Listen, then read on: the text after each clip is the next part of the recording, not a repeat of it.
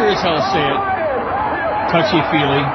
What's wrong with that Jay Touchy feely? Besides, he sounds like a ten-year-old kid. Express written permission of WQAM Beasley Broadcast Group Incorporated. The biggest names. Even Chris would like to look like Tom Brady. Uh huh. And your home for Uh-huh, Miami uh-huh. Dolphins And me too. football. Sports Radio 560 WQAM. Miami, Fort Lauderdale. So how about those Patriots? How Brady plays his worst game of the season, man, and they still kick ass. They uh, coasted in, no sweat.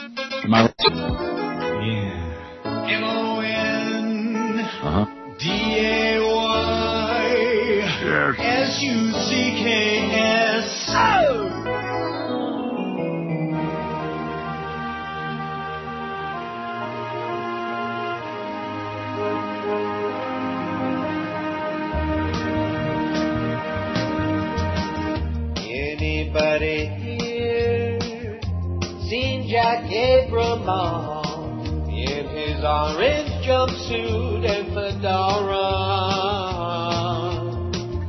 He screwed a lot of people, but thieves sometimes get caught. A garden variety neocon.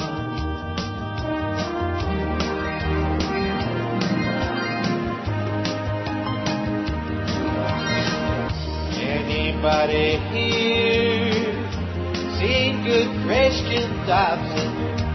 Filthy moral grounder Tom. He's not convicted yet, but should be before he's done. Taking a shower with his son. Alright. Favors and lies is what the White House is paid for. Moralist Christians who know what's best for you and me. Abram on that day, he was in some deep, in other words, duty. Anybody here, please say to Tom Delaney, Gornish Delphin, Cogs ahoy. Rectum. These kind of slides belong in Camp KY. Abramoff, Dobson, and Tom. Well, 10.03 at 560 WQM. What are we doing working on a holiday, huh? Well, someone has to. I don't get it. Well, we were given the choice. At least I was. Were you given a choice? Uh, no, I was told, uh, George said, I'm, uh, taking Monday off. I was like, okay. No, I told George you could have off today. It was it was like you know one of us is going to work and one of us have the day off. And I figured, do you have the day off, George? Because I may uh, need some days off soon anyway. You? May- maybe. Uh, hopefully, but you never know. How about those Patriots, huh? Oh, yeah, they played uh, pretty marginal at best. Congratulations. Brady, uh, three picks, man. That's not good. Let's not get too sports intensive, but nevertheless, three picks, not one of his better games to say the best. And they still cruised on in there at the ass end, you know? I'm sure you would have comforted him. Now see why you're, you're getting like little dog there. Why does everybody have to bring this into just Tom Brady's name gets mentioned right away? What does he look like? It's a sexual thing. Ba ba ba ba ba. You know. My favorite athletes of all time were some of the ugliest guys who ever played. Hank Bauer in baseball, Johnny Bauer in hockey, Papa Bauer in soap operas. Ugly, old. So you wouldn't have comforted him? Well, what comfort my ass, okay? What comforted him? You're such a schmuck, you know. But we got Chris here today. We don't have Josh Cordes because he shined us. He shined us. Shine on Harvest Moon, baby. And so, as a result, we got, uh, let's see, Curtis this afternoon, because you know damn well on Martin Luther King Day that uh, J- uh, Jack's ain't going to be working. No way, Jose. So we got Curtis from 2 to 4. Mad Dog 4 to 7, who continues to disrespect, just like I am, All right. the holidays. Well, he, you know, he's got to work, what, 20 days a year, and this is one of them. Then we got Dolphins All Access with the John Linder and Troy Drayton, 7 to 9, and the Beast 9 to midnight. The Beast last night, I do believe, because the DA show starts tomorrow night. The Duck's The Ass district show. attorney? The DA, Duck's Ass. No, it's, uh, what is, I, I don't even know what his name is. Damon Amendolara? Damon Is? Amendolara from Kansas City starts tomorrow night, 9 to midnight, right here on QAM. Then he won't be on on Wednesday because we got Hurricane basketball crap, but he's on after the game. But at any rate, well, he starts tomorrow, so this is the beach last night tonight. Right? Yep. Oh, and um, we found out that your uh, favorite is leaving too. Robert Grieper. Correct. Is leaving? He, oh, uh, he got a job in, um, oh! He what? He got a job in Arizona or something like that with the IRS. With the IRS? Uh huh. Oh, we all better watch now. We're all going to get audited now. Robert Creeper is working for the uh, IRS. But still. Party. Yeah. Now, doesn't that come as a shock to you? Did you believe he would ever leave? Um, actually, he's one of the people that I thought would like you know be buried here. Yeah. He's been there for a hundred years. He knows where all the bodies are buried. Well, a lot of people leaving, a lot of people uh, taking big pay cuts, all kinds of bizarre stuff going on. But we don't want to get into that on a holiday. That would be bad. You trying to start stuff again? No. Apparently, the adage, whatever happens in Vegas stays in Vegas, doesn't apply to politics. Somebody better tell Barack Obama, by the way, that Ronald Reagan was not a great president, was a racist bastard, was a uh, piece of turd who tripled the national debt with his tax uh, cuts for the rich, with that trickle-down bullcrap. And, uh, uh, you know, stop talking about Ronald Reagan and how the Republicans have all the good ideas. Not a good idea, Barack. But he believed in uh, flying saucers. Tensions between the Obama and Clinton campaigns escalated this weekend when officials traded charges about conduct on the ground during the Nevada caucuses Saturday. No more caucuses, please. Let the people vote. Let's have primaries. The whole concept of the caucuses is crap. And once again, the media totally misreading the whole concept of this thing with, oh, the culinary workers union is going to hand it to Obama. Now he's got the endorsement, and these uh, on uh, these uh, caucuses on the strip. That's where he's going to win all the big. Well, it didn't happen. Aides for Barack Obama, who lost the first in the West contest, announced they would ask the state Democratic Party to review reports that Clinton caucus organizers had sought to block entry to certain sites a half hour before the official deadline, as outlined in the Clinton campaign caucus manual. The Clinton campaign fired back and was considering its own legal options in response to a barrage of voter intimidation complaints about Obama tactics. Obama officials said they weren't contesting Clinton's victory and were seeking the review to prevent confusion in future caucuses. Of course, she won the uh, popular vote, but he won the uh, delegates 13 to 12 alleged. But Obama campaign lawyer Bob Bauer, no kin to Papa Bauer or Hank Bauer or Johnny Bauer, said the early closing times appear to have had a clear-cut disenfranchising effect. Clinton spokesman Howard Wolfson said the Obama campaign was peddling false claims and grasping at straws to explain its loss. Overall, the Obama campaign said it fielded over 300 caucus day complaints via a hotline set up for field staff. Wilson said Clinton workers also logged hundreds of complaints. But a beep, but a boop, but a bop. Dirty, nasty campaign. Rotten. As rotten and dirty as it gets. Even as dirty as the Republicans, which is saying a lot. And the Obama campaign has released a recording of a phone call they claim went out to numerous people in Nevada. The recording says Obama's rarely used middle name, Hussein, four times, emphasizing it. Barack Hussein Obama. And this is the way the uh, call goes, and it was uh, transcribed from somebody's rec- uh, recording machine. I'm calling with some important information about Barack Hussein Obama. Barack Hussein Obama says he doesn't take money from Washington lobbyists or special interest groups, but the record is clear that he does. In fact, Barack Hussein Obama has taken millions of dollars from federal lobbying firms, Wall Street, and big oil and pharmaceutical companies. It's all there on the record. The facts are clear. You just can't take a chance on Barack Hussein Obama. Not that they're, uh, you know, they're all full of crap. That's the problem. They're all full of crap. South Carolina, he better win big. You know what I'm saying? What are you Saturday. saying? He better win big, big time. And the reason John McCain won on Saturday is because uh, people are starting to take a look. And of course, well, oh, well, Romney won big in uh, Nevada. Yeah, he won because only he and Ron Paul were the only one that showed up there. Nobody else campaigned there. So Ron Paul came in second, and uh, Romney uh, just kicked ass there. And you see the Mormon vote? See, this election this year is not about anything to do with issues. Even though we're going into a bad recession, and uh, oil is going to be four bucks a gallon, and uh, Iraq and all the other stuff that's been going on, and uh, people losing their freedoms and losing their jobs, and illegal immigration, all of the issues. It's not about issues. It's about race, gender, and religion. That's what this election's all about. And with the Republicans, the question is, A, who's the biggest hawk, and B, who's the biggest religious fanatic? Who's the greatest Getchke of them all? And Mark Huckleberry, he can't win a fixed race, Huckleberry Hound. Even in South Carolina. Nothing could be finer than to lose in South Carolina. So John McCain wins by default because it's the worst field of dreck to come down the pike in a long time. And John Edwards, what's he staying in there for? He got 4% in Nevada, and he's, uh, he's gonna tough it out, baby, yeah. Don't you have to laugh at people like that? They don't, they don't get the message. Hey, it's their money. It's his money, you know, it's somebody else's money, I'm sure. Well, you know. In Romney's case, it's his money, but uh, I don't think John Edwards got that kind of money like like a Mitt Romney. But it's true. If, if people want to flush their money down the toilet with John Edwards, he's got two chances, much less than none and zippity doo dah. None. No chance. Gets 4% in Nevada. And remember they were saying the stories just before uh, the weekend. Oh, it looks like a toss-up, three-way race in Nevada. It's too close to call. Well, it was close, but he wasn't uh, part of the close. Remember that? There was Mhm. actually one poll that showed that Edwards with a slight lead. He gets 4%. Caucus my ass. This is the, the whole process, man, sucks. It's designed uh, for chicanery, for crap, for sugar canery. Well, I got a lot of stuff here. Where's that poll from uh, Friday? What's your take on Barack Obama? And and here's part of the a big part of the problem. Here's what the problem is. He's black, not real dark black, but uh, too black for a lot of people. 1,634 votes. What's your take on Barack Obama? He's okay, 548. Our next president, 415. Unelectable, 299. I love him, 158. Too dark for me, 140. 8.5%. And can't stand him, 74. Too dark for me. Don't you think that's uh, a large part of what this is all about? Yeah, of course.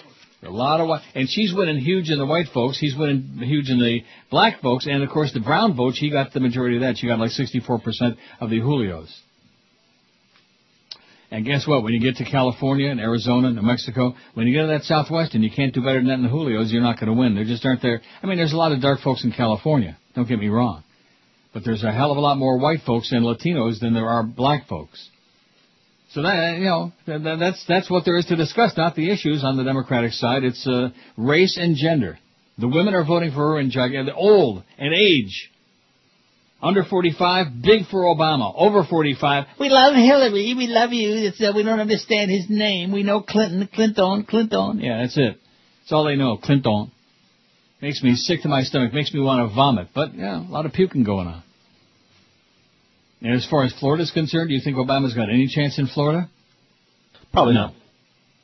12 minutes after 10 at 560 WQM. It's a holiday, baby, and we're still here grinding away for you.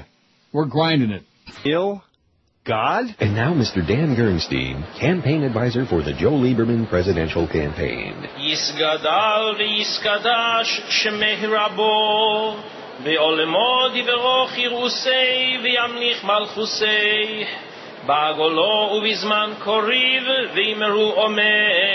Oh, boy. 1017, you know, every time I see him, which thank, thankfully, latefully, not too much, but when I see him on TV, I really get sick to my stomach. I get violently ill. I get dry heaves. I want to puke for days and weeks and months. Jew Lieberman, man, he makes me nauseous.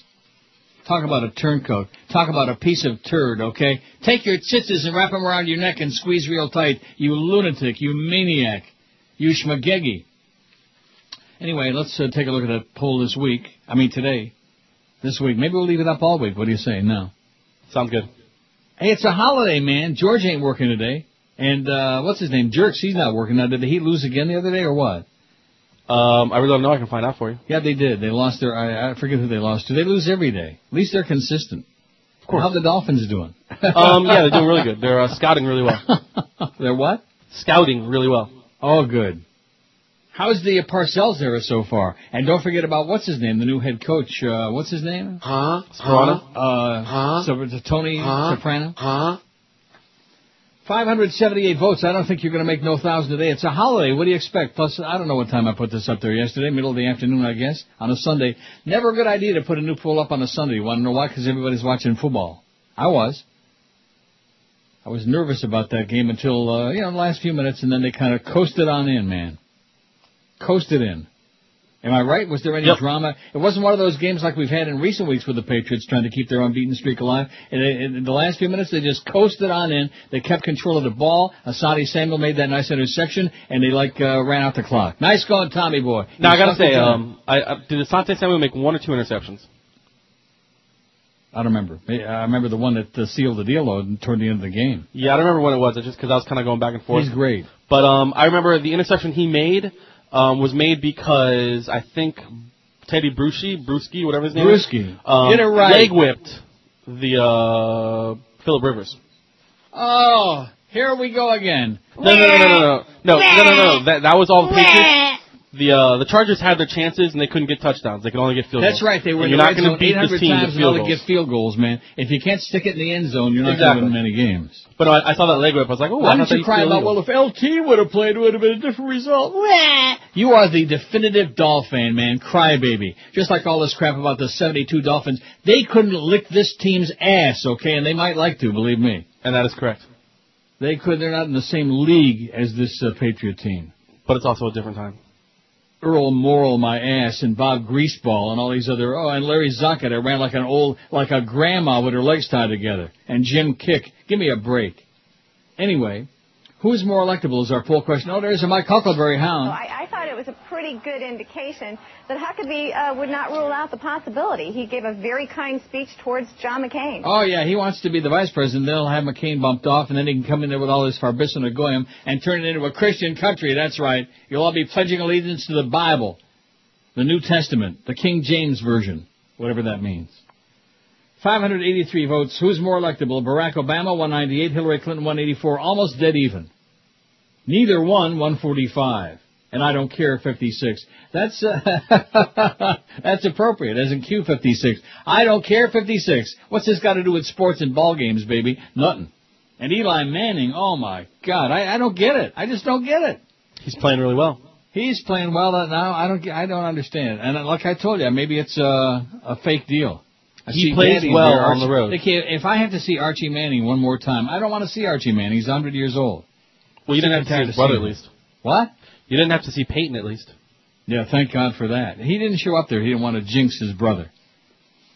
And Brett Favre choked there at the end of the game. Nice going, Brett. I can't stand him. I told you that. I mean, like you hate Tom Brady. I can't stand I Brett don't Favre. hate Tom Brady. Yes, you do. You hate him like poison. I would You love to have Tom him. Brady as a Dolphin. Don't say that. They'll come and lynch your ass. You better watch it.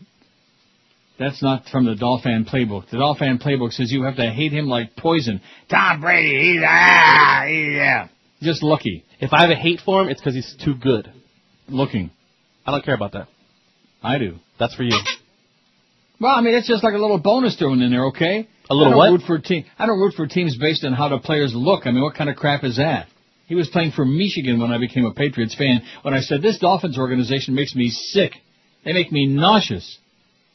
So you became a Patriots fan when Bledsoe was there? That is correct.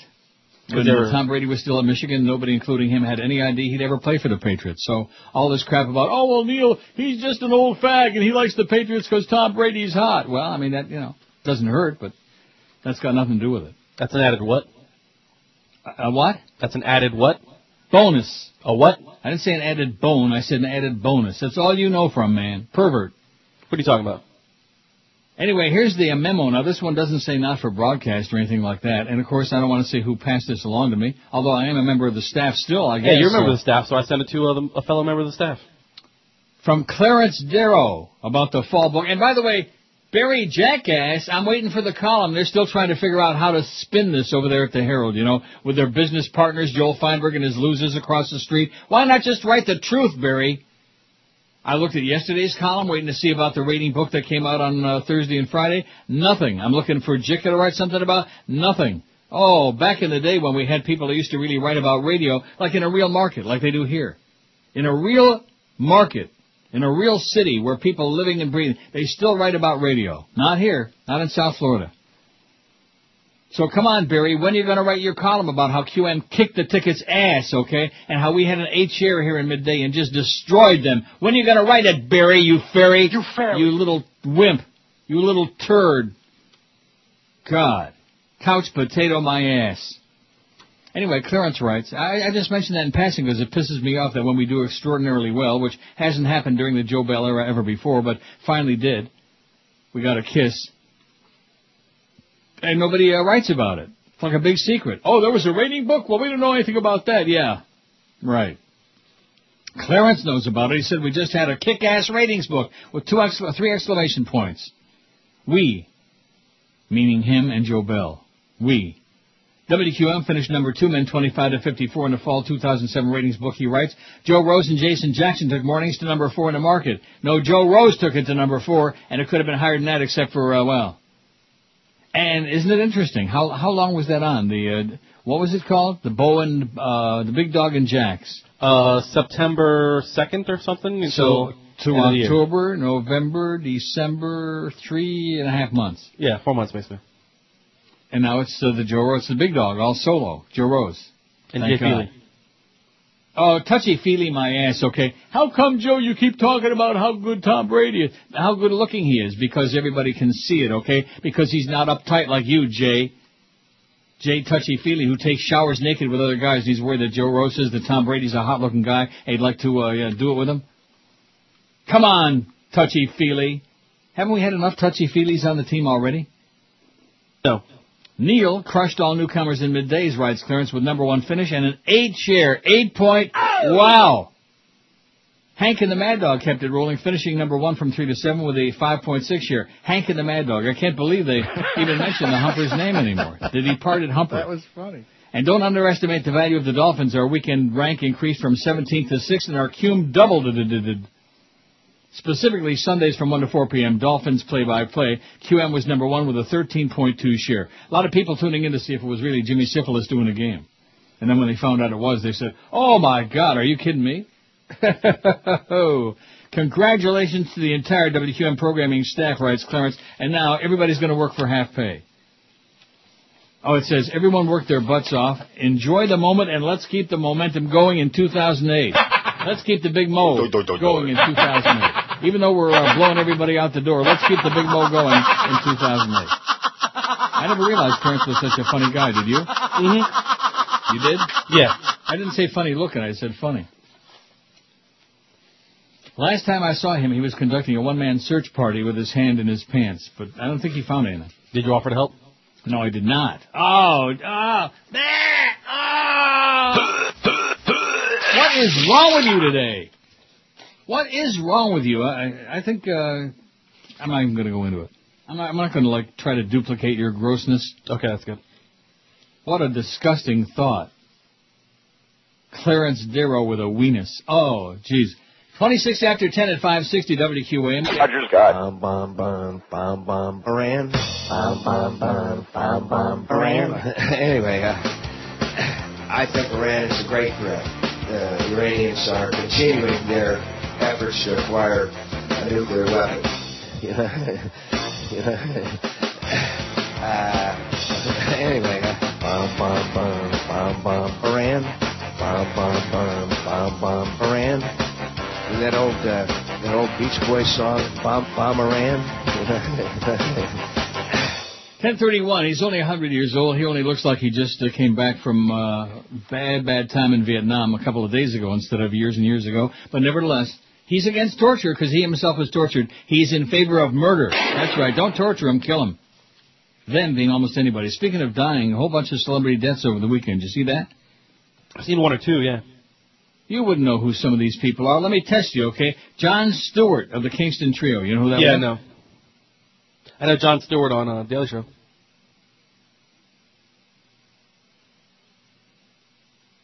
Where's Cordis? He wouldn't know who this is either. John Stewart, who wrote the Monkees hit Daydream Believer and became a well-known figure in the 60s folk uh, music revival as a member of the Kingston Trio, has died. According to the band's website, he was 68. Just a young pup. 68. Stewart suffered a massive stroke or brain aneurysm and died early Saturday at a San Diego hospital, the band announced on its official website. The world has lost one of its best men, but a man who lived well and made many people happy with his love, his wit, and his music, the announcement said. Stewart joined the Kingston Trio in 1961. Three years after the band released its version of an old folk song, Tom Dooley, that went on to become a big, fat, boobied hit. Hang down your head, Tom Dooley. Remember that? No. No. You ever hear it? Um, No. not that I know of. Stewart replaced the band's founder, David Guard, who had left to uh, pursue a new musical direction. Stewart spent six years leading the group, during which time the band recorded 13 albums, according to its website. After the Kingston Trio disbanded in 67, Stewart went on to an acclaimed solo career that included recording more than 40 albums. Nobody ever bought him or heard him, but he recorded more than 40 albums. Stewart's wife, Buffy, and children were at his side when he died. Plans haven't been announced for memorial services. John Stewart of the Kingston Trio is dead. And that's just the first of many on the list. Did you say 13 albums in six years? 40 albums. No, no, no, no. When he Oh, was the band trio. recorded 13 albums, uh, yeah. Wow. In six years. That's two a year, so what's the big deal with that? Now you're lucky to get one every three years. Well, that's that's the way things are now because you don't have any creativity anymore. You got just cookie cutter crap. You know what I'm saying? What are you saying? Suzanne Pleshette is dead at age 70. Now you know who that was? Yes, I, when I saw her picture, I knew who she was. Well, good. See, there you go. Suzanne Pleshette, the Husky Boy star, best known for her role as Bob Newhart's sardonic wife on TV's long-running, and it was an awful show too, by the way, just horrible. Bob Newhart show has died She died? uh, at age 70.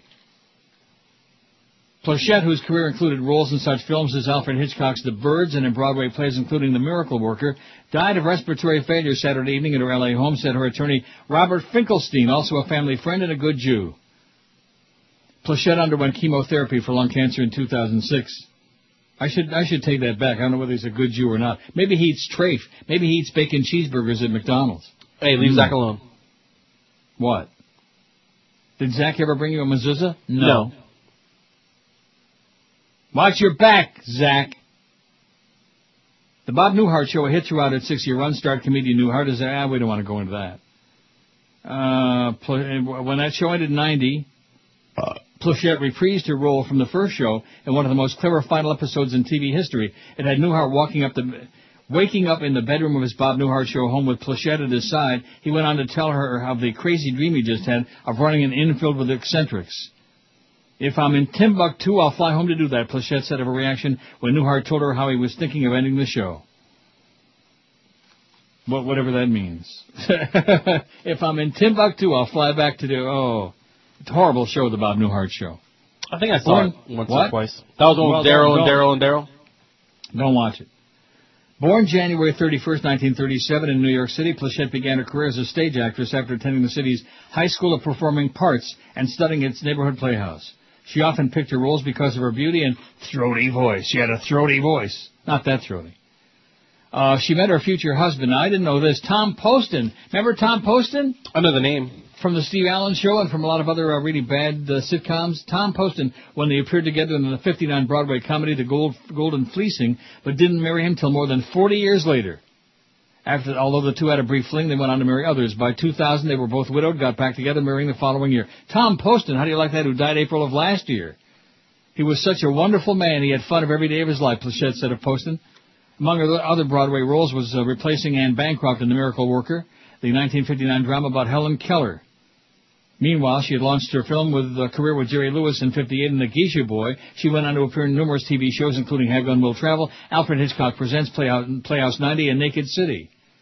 In the early 60s, she um, attracted teenage following with her youthful roles in such films as Rome Adventure, Fate is the Hunter, Youngblood Hawk, and A Distant Trumpet. She married fellow teen favorite Troy Donahue, her co-star in Rome Adventure in 64 that lasted less than a year. I thought that, uh, what's her name, Connie was going to marry Troy Donahue in Godfather 3. Remember that? No. I don't know this man. I don't know where he gets his money. If you marry this man, it's going to make me very, very angry. Connie. In other words, he made her an offer she couldn't refuse. Pleshette matured in such films as Hitchcock's The Birds and Disney comedies The Ugly Dachshund, Blackbeard's Ghost, Adventures of Bullwhip Griffin. I wonder if that was a Merv Griffin. Over the years, Bulldog Griffin. Over the years, she had a busy TV. Well, she's dead. It goes on and on and on. And most of the people listening right now, they wouldn't know Suzanne Pleshette if they came in right now and speared him through the heart with a knife. Guess who else died? And here, well, I got, there's an endless number. They say they come in threes. There was like about a zillion over the weekend. Don Whitman. Who? Who's uh, who called some of Canada's most significant sporting events died of cancer Saturday. He was 71. They just honored him about two weeks ago, and they schlepped him out in a wheelchair. He looked like he weighed about eight pounds. Poor Don. For more than 40 years, Whitman was a familiar, familiar face on CBT. See, I can't speak today, CBC. That's because it's a holiday. I'm not supposed to be here. My body knows it. And my body is saying, oh, you can't talk today. Here's CBC. those circumstances, we, we would have uh, uh, less people supporting. What we've tended to have is political circumstances. Yeah, okay, boring. Uh, he did the play-by-play for the Grey Cups and Stanley Cups, covered curling, golfing, track and field, a fixture at both Summer and Winter Olympics. Whitman called Ben Johnson's steroid-tainted victory in 100 meters at the 98 Seoul Olympics. He was there when Donovan Bailey sprinted a gold in the same event in the 96 games in Atlanta. He died in a Winnipeg hospital surrounded by his family Saturday. CBC broadcaster Scott Russell, who worked with Whitman at several Olympic and Canada Games, called him the most unselfish broadcaster he's ever worked with. Don always believed that his job was to be the guide of a sporting event, Russell said in Vancouver, where he's covering the Canadian Figure Skating Championships. He took us through, he introduced us to the characters, then he let the athlete shine. Don was the guide, he was the storyteller, that's what made him great. And now, he's dead. During the 72 Olympics in Munich, he stood on a balcony, looked into the masked face of one of the terrorists who kidnapped nine Israeli athletes. Whitman, chosen as the 2002 Broadcaster of the Year by Sports Media Canada, was a member of the Canadian Football League Hall of Fame, Canadian Curling Hall of Fame, and Manitoba's Provincial Sports Hall of Fame. He was big on curling, which, you know, nobody's perfect. And Alan Melvin died. Who? Exactly. Alan Melvin, a character actor best known for playing Sam the Butcher on the Brady Bunch, died. He was 84. I don't remember no Sam the Butcher. I didn't know no Godfather. Melvin died of cancer Thursday at his home in the Brentwood section of LA, said Amelia Melvin, his wife of 64 years. The jolly, jovial Melvin spent decades playing a series of sidekicks, second bananas, and lovable lugs, including Archie Bunker's friend Barney on All in the Family. Now, do you know who that is? Now I know who it is. He was Barney. Okay. He was a big, goofy looking guy. And Sergeant Bilko's right hand man, Corporal Henshaw on the Phil Silver Show. But in his his place in pop culture will be fixed as butcher and bowler Sam Franklin, the love interest of Brady family maid Alice Nelson, who was played by Ann B. Davis. Melvin played the role from 70 to 73. He was appearing on Broadway in Stalag 17 when he began his decades-long TV career with the Phil Silver Show, playing a role his wife said was always his favorite. He was proudest of that show, Amelia Melvin said. I think the camaraderie of all those guys made it such a pleasant way to work. They were so relaxed. But a beat, but a boop, but a bop. He saw steady employment as a voice actor from the early 60s to the 90s, most famously providing the voice of Magilla Gorilla for the Hanna-Barbera cartoon of the same name. His other credits include several guest appearances on The Andy Griffith Show, Gomer Pyle's USMC, and The Dick Van Dyke Show, a horrible, horrible, grotesque show. A man with less than no talent, but he had a drinking problem, so, you know, we have to feel sorry for Dick Van Dyke. And all the other dykes, too. So, uh, that guy's dead. A lot of deaths, wouldn't you say, for one weekend? It's a lot of people. Yeah. Chargers are dead, and so are the, uh, Packers. They packed it in. And weren't you kind of shocked? Yes and no. Um, I mean, I'm, I'm relieved because if the Patriots don't uh, pick it up a little bit and start playing the way they did the first 10 games of the season, if they play the way they did yesterday against the Giants two weeks from uh, yesterday, it's uh, going to be an ugly scene in Arizona for Patriots fans. You know what I'm saying? Now, where was that final game? Was it in um, New York or in uh, New England? New York. It was in New York. What do you mean final game? The one where uh, they played before. The Giants. Why, why do you say the final game? Well, it was the final game of the season. No, it's not. Yeah, it was. It was the last week of the season. That was the final game of the season, the Giants game that they pulled out of their ass? Yeah, it was the last week of the season. Mm, are you sure? I am totally sure. I'll bet Are your you paycheck sure? on it. Positive? I will bet your paycheck on it. oh, I could say something, but I better not. Better not. The best talent. Let sleeping dogs lie. Sports They Radio lie a lot. 560 The sports leader. Were you drudge packing? NFL Films presents Don't Let the Door Hit You, where the good Lord split you. Whether it's mustering one win in a 16 game campaign or making a 13 and 3 contender into a 5 and 11 meteor of mediocrity. NFL head coaches know it's not just quarterbacks who get sacked. And so, on any given weekday, Mindy from HR will issue your final paycheck and discuss Cobra healthcare options. Then, with security leading the way, you'll clean out your desk, grab your ficus plant, and exit the facility to the battle cry. Don't let the door hit you where the good Lord split you. Rectum. Okay, 1046, 14 before 11. I'm sure that Chris was impressed by Tom Brady's shapely ass in that game yesterday. But Uh, I wasn't rate, looking at his ass. Uh, yes, you were. The uh, final score of that game was 38-35 for the Pats, and you're right, it was the last last game of the regular season. Yeah, so just um, endorse it over to Chris Whalen, and uh, I'll be glad to cash it. You were making the bet, not me. That, that, that's like my saying, well, I'll bet you all of Bill Gates' money that uh, today's Monday, you know, like that. Not like you'd miss it. You know, what's one check for you? I'd miss it. I have many, many uh, responsibilities in my life, okay? Some of which you're aware of, some of which you're not, including Woodbine, which I had a good weekend at Woodbine. That's good. Thank God for that. Got up Saturday morning nice and early. I went over there and I had, you know, I, ordinarily I don't tell, well, yes I do. I tell some of the stories if they're amusing, interesting. There's this big, heavy-set, smarmy looking guy with a, with like a little bit of a beard. And he's in there. You can you can always tell when a guy is desperate. He's going from one machine. This is in the in the high stakes room, and he's playing the five dollar Wheel of Fortune, and he's playing all the machines, and he's going from one to the other, and he's got three credits in this one and two credits in that one, and he's and so finally he gets off one machine, and I saw he just got a spin for 500 bucks, and that's the only machine that's spinning. So I thought, well, maybe that's the hot machine, man. And I see he looks back over at me like, ah, yeah, what's what's he doing over there? Like, you know, like, well, like he owns all the machines. I want a machine, man. And sure enough, I played it for about three minutes, and I come up with uh, thirty-seven hundred and fifty bucks on the line. All right. And he came by and he's mumbling, "Oh, gee, I shouldn't have got off that machine." And I thought to myself, "Get out of here, you slob, you disgusting loser." Makes me sick to my stomach. How many times have I played a machine, gotten up and walked away, and somebody else uh, came and you know won something good, right? Uh huh.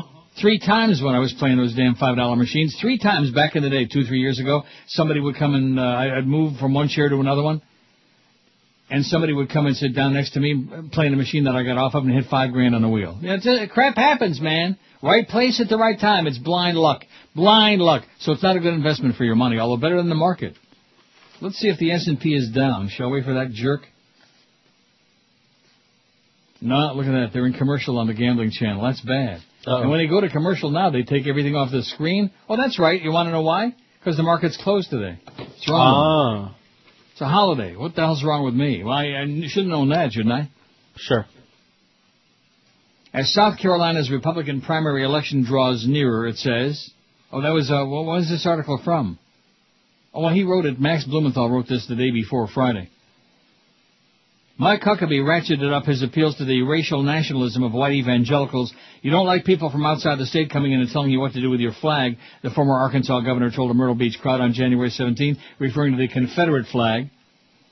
If somebody came to Arkansas and told us what to do with our flag, we'd tell them what to do with that pole. That's what we'd do. I'll tell you what to do with the pole, Mike Huckleberry. Jean Ponzi. Making coded appeals to white racism is nothing new for Huckabee. Indeed, well before he was nationally known political star, Huckleberry nurtured a relationship with America's largest white supremacist group, the Council of Conservative Citizens. The extent of Huckabee's interaction with the racist group is unclear, but this much is known.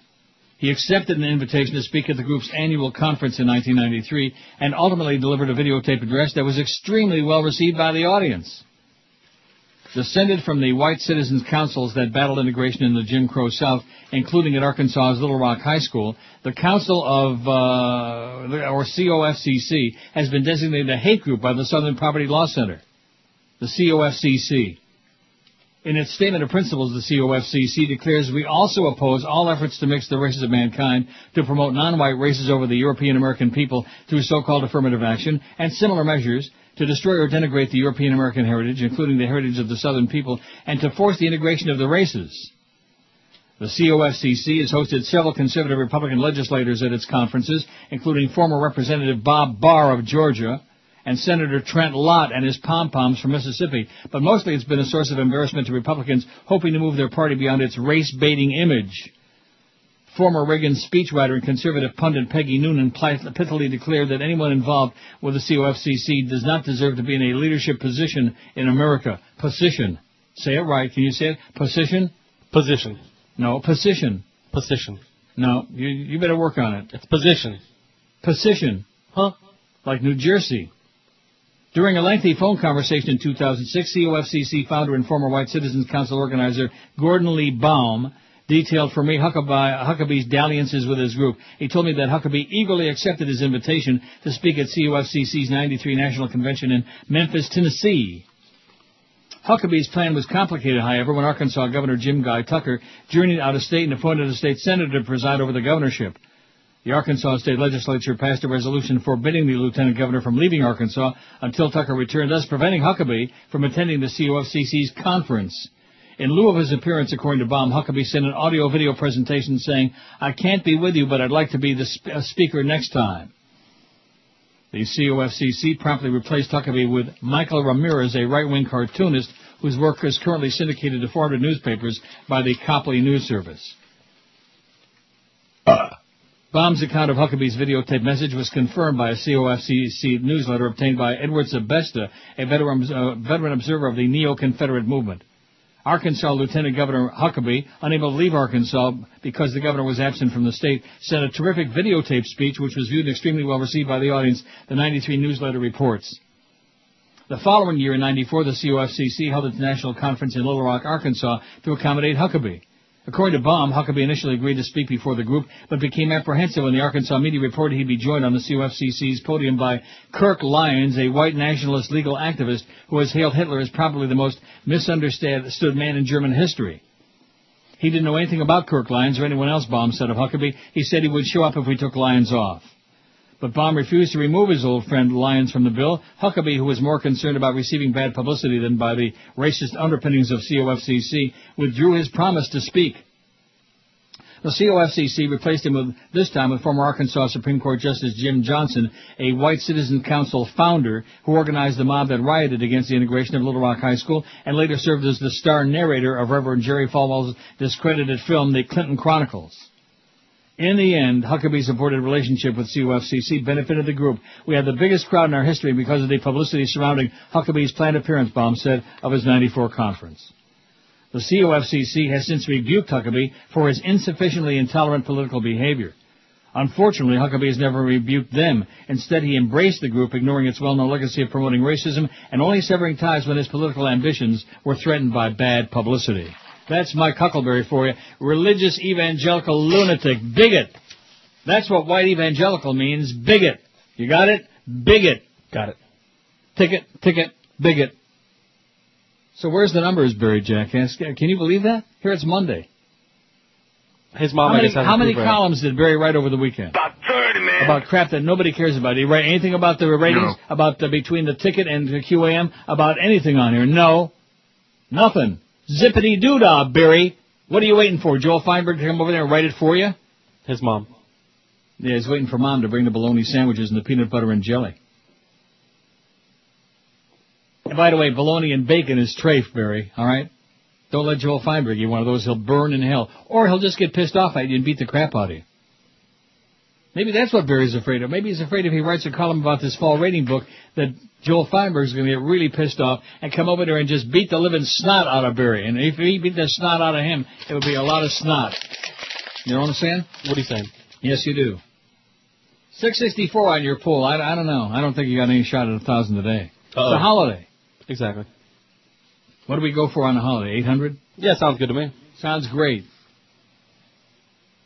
Who is more electable? Uh, you know, I, I mean, granted, I don't, I don't know if either one of them is electable. And of course, I didn't put John Edwards on there because he's, uh, he's out. He doesn't know it yet, but he's out. Nobody told him yet. Hey, Johnny, you're out. You're out, Tom. Maybe I could help. You're out. Six six six. Look at that. Is that great? Just before the break, six sixty six on the poll. Uh oh. Don't you think that's an omen? Uh huh. I guarantee you, if you shave Joe Bell's head, you'll find three sixes on that bald spot. Guarantee it. Hold him down, and have Cordis come in there and shave his head. Shave a big bald spot, and you'll find three sixes on his head. Joe Bell is the Antichrist. Oh! Well, we know that. And of course, you notice how quiet Chris becomes when I say that. You don't have to say a word. I know you need the money. I know you have nothing but disgust and disdain and contempt for a lot of things that are happening in that building around you, but you're not going to say it on the air because that would be bad for your future, for when they want to give you this show. Yeah, right. Yeah. It's the Chris Mendrick show, baby. 1056 at QAM. This is the Neil Rogers Show. You, you, you, you, you, you, you fairy. This is your brain. Any questions?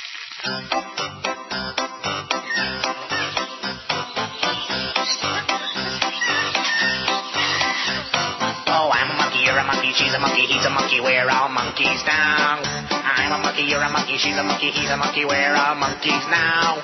Swinging tree to tree, we scream and squawk and shout. No responsibilities, that's what we're all about. I'm a monkey, you're a monkey, she's a monkey, he's a monkey, we're all monkeys now. We don't do anything we're told because we don't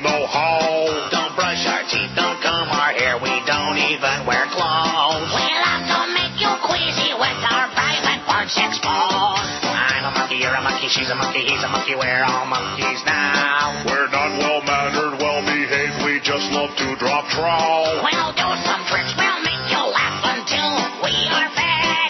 Then we'll lay down, scratch our butts, and watch you all turn red. Oh, I'm a monkey, you're a monkey, she's a monkey, he's a monkey, we're all monkeys now. We wouldn't want to be a dog, a cat, a horse, or cow. We're smelly and we like it, and we've heard the things you said. So don't come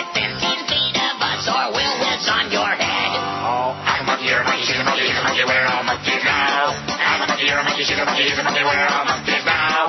Tree to tree, we scream as well catch out. Now responsibilities, that's what we're all about.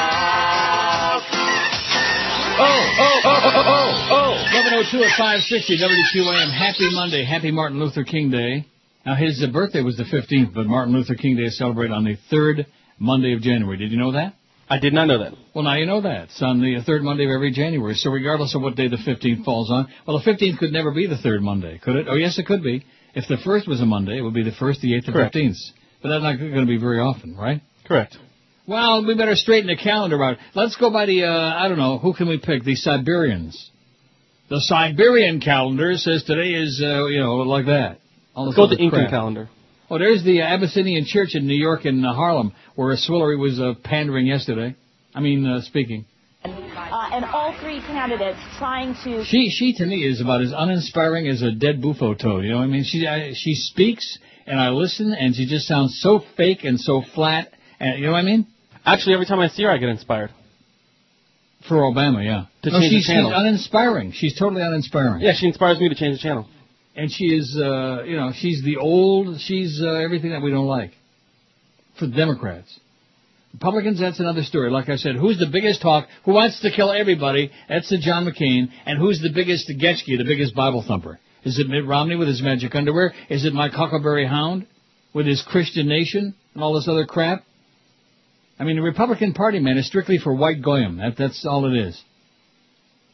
Who's more electable? That's our poll question today. Chris is pretty upset because we're not going to make a thousand, but it's a holiday, so we got a good excuse. Yeah, I'm crying over here. 684. We're pretty happy about the rating book last week that nobody in the local media has written a word about. How do you like that? Little Tommy Jicha. I mean, I appreciate Tom wrote a couple of good pieces about me back in uh, whenever it was, the end of last year, when I was having my big uh, run in here with Jolly Joe Bell and the Beasleys and all this other crap that went down, and Joyce. Don't let the door hit you in the ass on the way out, etc. Oh, there's Bubba. A member of the King family, uh, Republican. Governor You know something? He needs to go back home. He needs to go back to Chappaqua and get serviced or whatever. In fact, I got an article about that right now. Obama, Bill Clinton campaigning behavior troubling, says Barack Obama. His behavior is troubling, which I'll get to in a minute. Who's more electable? Barack Obama, 231. Hillary Clinton, 211. Almost even. 20 votes separate him out of 684. Neither one, 180. No black guy, no woman. What about a black woman? And I don't care, if 62. What about Donna Brazile? Oh, she's a little bit too dark, though, wouldn't you think? Who? Come on, Donna Brazile. She's on every talking head show from the Democratic uh, Party, man. Uh, you know Donna know. Brazile, the dark-complected uh, broad? Uh, no, I don't watch Talking Head shows. She chuckles a lot. You don't watch what? Talking Head shows. Why not? You don't watch CNN? Uh, no. Good. Don't. Don't do it. Look who they got on there now. The fact is, uh, Huckleberry Hound. when politicians were brought, uh, basically dragging Bigoted the whole bastard civil piece of crap, man. Who the hell are you kidding? Bigoted bastardo. Anyway, Barack Obama hit back this morning against a barrage of attacks launched by former President Bill Clinton. A lot of us used to love Bill Clinton, not no mo. Bye bye, Bubba. Your time is up, baby. The upstart presidential candidate, Illinois Senator, said Clinton's troubling statements on behalf of his wife's candidacy inaccurately characterized Obama's positions, and he said the former president's distortions are not in line with the obligation to honesty he has as a one-time occupant of the oral office. The former president, who will have a lot of regard for, who we all have a, let me do it again. The for, former president, who we all have a lot of regard for, has taken his advocacy on behalf of his wife to a level that is pretty troubling, Obama charged this morning on ABC's Good Morning America. He continues to make statements that aren't supported by the facts. Hillary Clinton delivered Obama a tough blow in Nevada's caucuses on Saturday when she got about 51% of the popular vote and was largely declared the winner, although Obama actually got more delegates to the Democratic National Convention because of the state's caucus rules, which nobody, even Einstein, couldn't figure them out. Prior to the vote, a teachers' union largely populated by Clinton supporters tried to block members of the state's culinary workers union, which backed Obama from voting in the large precincts in Vegas' massive casino resorts where many union members work. The campaign denied involvement in the lawsuit, but Bill Clinton accused the culinary union of trying to prevent its members from caucusing if they indicated they would support Hillary Clinton. Obama says the former president also distorted his record of opposition to the war in Iraq and his comments expressing some regard for former President Ronald Reagan. Bad move, Barack. Ronald Reagan was a piece of turd. He just forgets all the crap he did. He forgot Iran-Contra. He forgot everything. For its part, Hillary Clinton's campaign released a statement dismissing Obama's complaint, saying he's simply frustrated at losing New Hampshire and defending Bill Clinton's assertions as facts. She did.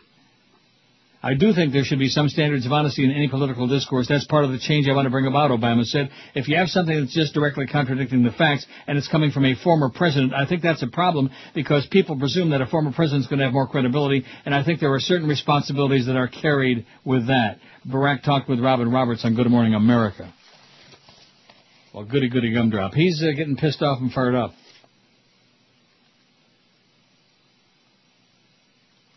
Uh-oh. One moment, please. Everything okay? I know I have to send a message here for one second. I it's a holiday. Not for all of us. What does that mean? Well, you and I are here. You, you're not doing much. I mean, I'm not. I'm not expecting you to do much, but you're not doing much. You're sitting there playing a few spots. You know what I mean? What do you mean? Just continue more of the same, okay? All right, Everything's good. fine. Cool. In fact, speaking of Bill Clinton, prominent Democrats are upset with the aggressive role that Bill Clinton is playing in the 2008 campaign, a role they believe is inappropriate for a former president and the titular head of the Democratic Party. Can I say that titular head? Well, I guess we'll find out in uh, one minute. In recent weeks, Senator Edward Kennedy and Representative Rahm Emanuel, Emanuel both currently neutral in the Democratic contest, have told their old friend heatedly on the phone that he needs to change his tone and stop attacking Senator Barack Obama, according to two sources familiar with the conversations who asked for anonymity because of their sensitive nature. Clinton, Kennedy, and Emanuel all declined to comment. They told him heatedly on the phone, screaming and shrieking. On balance, aides to both Bill and Hillary still see Bill as a huge net plus in fundraising, attracting large crowds and providing a megaphone to raise doubts about Obama, even if some of those doubts are distortions. But there's concern that in hatcheting the Illinois senator and losing his temper with the news media, last week he trashed a San Francisco TV reporter for asking about a lawsuit filed by Clinton backing teachers union members to limit the number of Nevada caucuses. Clinton is drawing down his political capital and harming his role as a global statesman. This is excruciating, says a member of the Clinton circle who asked for anonymity, but the stakes couldn't be higher. It's worth it to tarnish himself a bit now to win the presidency for a swillery. During a December taping with PBS's Charlie Rose, a frustrated Clinton called Obama a roll of the dice as aides tried to end the interview. Then in New Hampshire, he argued angrily that the story of Obama's principled position on the Iraq War was a fairy tale, a charge few reporters bought. Representative James Clyburn of South Carolina, the top-ranking African-American Congress and officially neutral, found Clinton's tone insulting and said so publicly. Insulting! When the former president called Kennedy, the Massachusetts Democrat gave Clinton an earful telling him that he bore some blame for the injection of race into the contest. In any event, both Hillary and Obama made peace on the race issue of the Vegas debate. The Clinton camp now fears that Kennedy is leaning toward Obama, according to the Clinton source, though Kennedy's office says he's making no endorsement at this time yet. Clinton aides admit the boss sometimes goes off script. Obama officials say this itself should be a campaign issue. Greg Craig, who coordinated Clinton's impeachment defense in 98 and is now a senior Obama advisor, argues that recent events raise the question if Hillary's campaign can't control Bill, whether Hillary's White House could. There's little precedent for a former president engaging in intra-party attacks. In 1960, Harry Truman criticized the idea, and now the next sentence uh, didn't print out oh, the idea of a Roman Catholic president, and uh, briefly uh, tried to stop John Kennedy's nomination. The, the, uh, don't you hate that when something doesn't print out? Mm-hmm. But in 2000, former President George Bush declined to attack his son's GOP primary opponent, John McCain. Clinton is undermined, undeterred by the criticism and will likely keep hammering Obama if he thinks it helps Hillary. History will judge the impact on the Clinton legacy, not daily or weekly political reporters, said Matt McKenna, Bill Clinton's press secretary. Out of control, Bubba. Go back to a Chappaqua. Get some action, baby, while she's out schlepping around. Get out of our face. And quit with all the meh, meh, meh. Always red in the face, too. Not good for your heart. You know what I'm saying? That's why he's fighting so hard uh, for her, so she can win and uh, get out of his hair. He wants back in the White House, baby. He knows where all the uh, right All the hot places spots are. are. That's right, all the hot spots. 704 on the pool. I think you got a shot at, uh, I don't know, maybe 750 or so. You got a shot, baby. Biggest names. Best You're doing it. This is Neil Rogers, Sports Radio 560 QAM. the sports leader. Neil God. You know, this this is very personal for me. It's not just political. It's not just public. I see what's happening. We have to reverse it. I have so many opportunities from this country. I just don't want to see us fall backwards. Dig if you will, the candidate. who Lots of people think is a witch. Barack Obama bothers her. Hillary wants to hit him with her fist. If you can, the White House. Instead of Air Force One,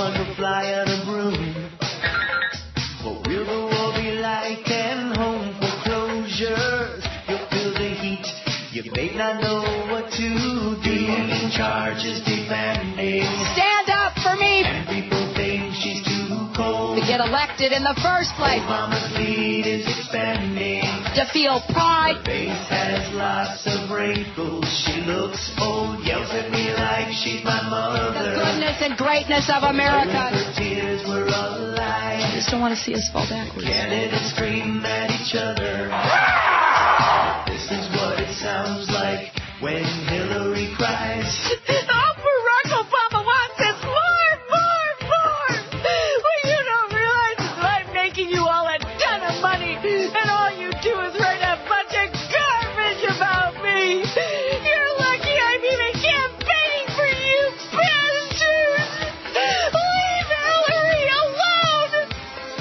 Yeah, the women are voting for her, older women, and that's because she's a woman. And uh, the dark folks are voting for Barack Obama, and that's because he's dark. Not real, real dark, but uh, dark enough.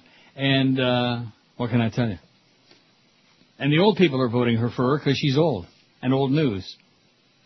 710, man. You know uh, what call it is? What uh, frequency that used to be? WGBS. Never heard of it. You never heard of WGBS? No. Never heard of Arnie Warren? Who? Ken Malden? Yes. Yeah. He'll tell you all about WGBS. It sucked. Arnie and Amos in the morning. Boy, Arnie Warren. Was he something or what? He was No. something. I can't say the word on the air. Pretty weak. At any rate, that 710 now is Radio Mambi because it reflects the changing demographics of South Florida, the changing ethnic uh, makeup of the listening audience. That's another reason it's a miracle we got that eight point. Oh. That was uh, miraculous, okay? Not just good, not just uh, worthy of congratulations, worthy of a big kiss. And that's what I got all right from them, man. A kiss on the Rectum. cheek, but not the one I was expecting. As the little dog would say, and I'm sure I can find it. It might, you know, it'll take a second. It might take a second, like I said. Oh, here it is. You can kiss my rear end. There it is. If futures contracts traded on a day when U.S. stocks weren't even due to open or anything near accurate, then markets will be in for a major decline tomorrow Oh my God. with concerns about bond insurers and the health of financial institutions dragging markets lower. March contracts on the Dow traded 353 points lower to 11,753. The S&P, oh, where's that guy, man? Like to strangle him with a with a piano cord, piano wire. March contracts on the Dow traded to 353 lower, and the S&P 500 futures fell 55 points to 1270.10, and the Nasdaq 100 futures lost 72.25 to 1777. U.S. markets, of course, are closed today for the Martin Luther King holiday. Trading won't resume until tomorrow. Futures declines are on the back of big drops in European and Asian markets. From developing markets like Shanghai down over 5% to established ones in Paris down nearly 6%, financial institutions around the world sold off. Here comes the money, and uh-oh, there goes your money. You ever go to the dog track? Uh, no. Why not? Because it's a dog track. Why? What does that mean? I've just never been to a dog track. Why? Never interested. Scientists at Morgan Stanley told clients today to stay in cash. Cash, baby. Good old dinero. Pesos. Our themes continue to be patience, earnings, recession, U.S. recession spreading, global bear market regime. Don't be lured into value stocks as most are likely to be value traps. Much more monetary easing. We expect flat but volatile markets just the 89 to 92 period. A real whipsaw environment for the market, they said. So unless you got a real strong stomach and plenty of money to lose, when in doubt, stay the hell out. Much of the fear stems from worries about potential ratings cuts for bond insurers such as Ambac Financial, ABK, and MBIA. AAA ratings are on thin ice. Fitch ratings on Friday downgraded Ambac from AA to uh, to AA from AAA after the bond insurer abandoned its plan to sell a billion dollars in equity. When a bond insurer is downgraded, all the securities it has guaranteed are, in theory, downgraded as well putting some $1.4 trillion of municipal bond securities at risk and more than $600 billion of structured finance securities at risk.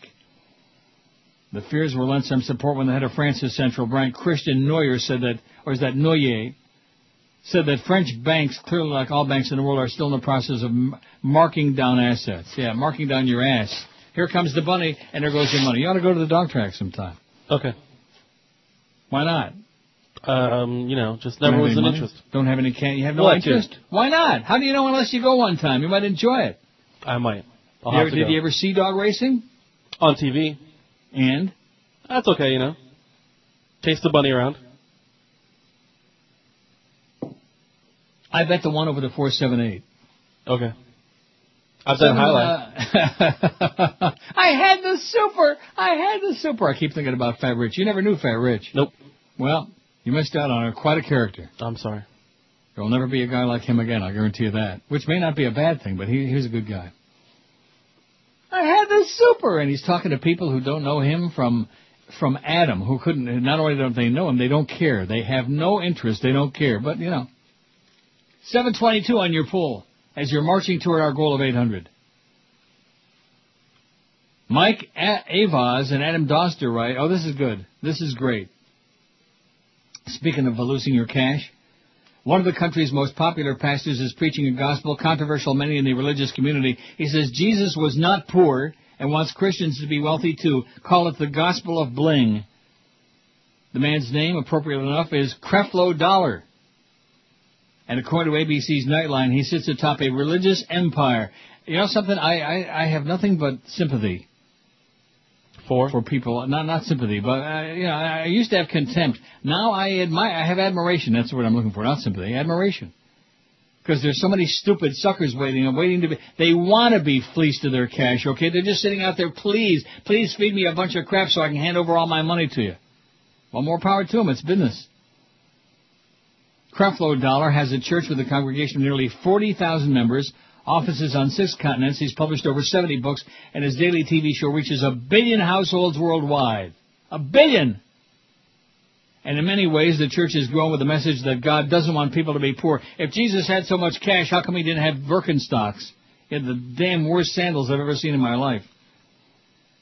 Well, you have to really talk to people to read the Bible. He says we've made financial prosperity like it's a wicked thing. We automatically assume that Jesus was poor. So you're saying Jesus was rich? Questions reporter Dan Harris. I say pick up the Bible and read it for yourself. He responds later in the piece. And as you begin to read it, you'll go through the entire Bible and find out that Abraham, the Bible says, was rich. Well, of course, because he was Jewish. What are you trying to say? I'm trying to say it's all bubble mices. That's what I'm trying to say. Abraham was rich. Isaac and Jacob were rich. Joseph was rich. Solomon was one of the richest people in the world. These were all servants of God. Well, then why in the world would God allow his son to come and at least be on the level of those servants? Why wouldn't he give him a few bucks?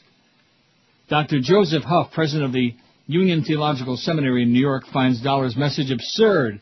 The claim that Creflo Dollar makes that Jesus was rich is so ludicrous as to hardly bear examination, he says. Like other religious leaders, Dollar practice, practices what he preaches. The son of a policeman, other school cafeteria worker, he now owns an Atlanta estate, a $2.4 million apartment in New York, and a private plane. Like a carpenter has to have a hammer to do his job, he says, I've got to have a plane to fly around this world and be back here to pastor to the two churches. Like a carpenter has to have a hammer. Not that hammer. Hey, hammer. That was funny. But Dollar's accomplishments have also landed him in the sights of Republican Senator Chuck Grassley, who wants the pastor and several other prominent ministers to answer a series of questions to prove they're not using tax-free donations of their churches to fund their own extravagant lifestyles, as if there's any doubt. Jesus came into the city on a simple donkey, says Grassley. What are disciples of his doing flying in in jets? Yeah, he ought to come in on a, a jackass. Pastor Dollar denies any financial impropriety. What have I, what I have, he says, I get through my businesses and investments that I have separately, that I keep separate from the church. Dollar's followers are standing by the minister, at least for now. It doesn't matter to us, a church member said. Whatever they find, you know they find. We don't worry about that because I know what he's done for my life and I know it's worked for me, she says. It's worked for me. What she's trying to say is, I have no life. right, sad, desperate, lonely old people with a lot of shekels and, and they're handing them all over. Here you go, here's all my money. That's the kind of business I want to get into. Just feed you a bunch of fairy tales and nonsense, talk a lot of gibberish and trash. Oh, if you give me your money, I'm going to give you salvation. Like that. Sounds good to me. Because there's so many stupid, desperate people out there. There have to be. How else could you explain all these getchkis, man? How could anybody buy into this baloney? Oh, the good book says. Well, who wrote the good book, okay? Who wrote that crap? Who wrote that uneducated swill thousands of years ago? That every time there was a damn thunderstorm, they thought that God was pissed off, that the nuns were bowling upstairs. Maniacs. Biggest names. The best talent. This is Neil Rogers, Sports Radio 560 QAM. the sports leader. The Homo.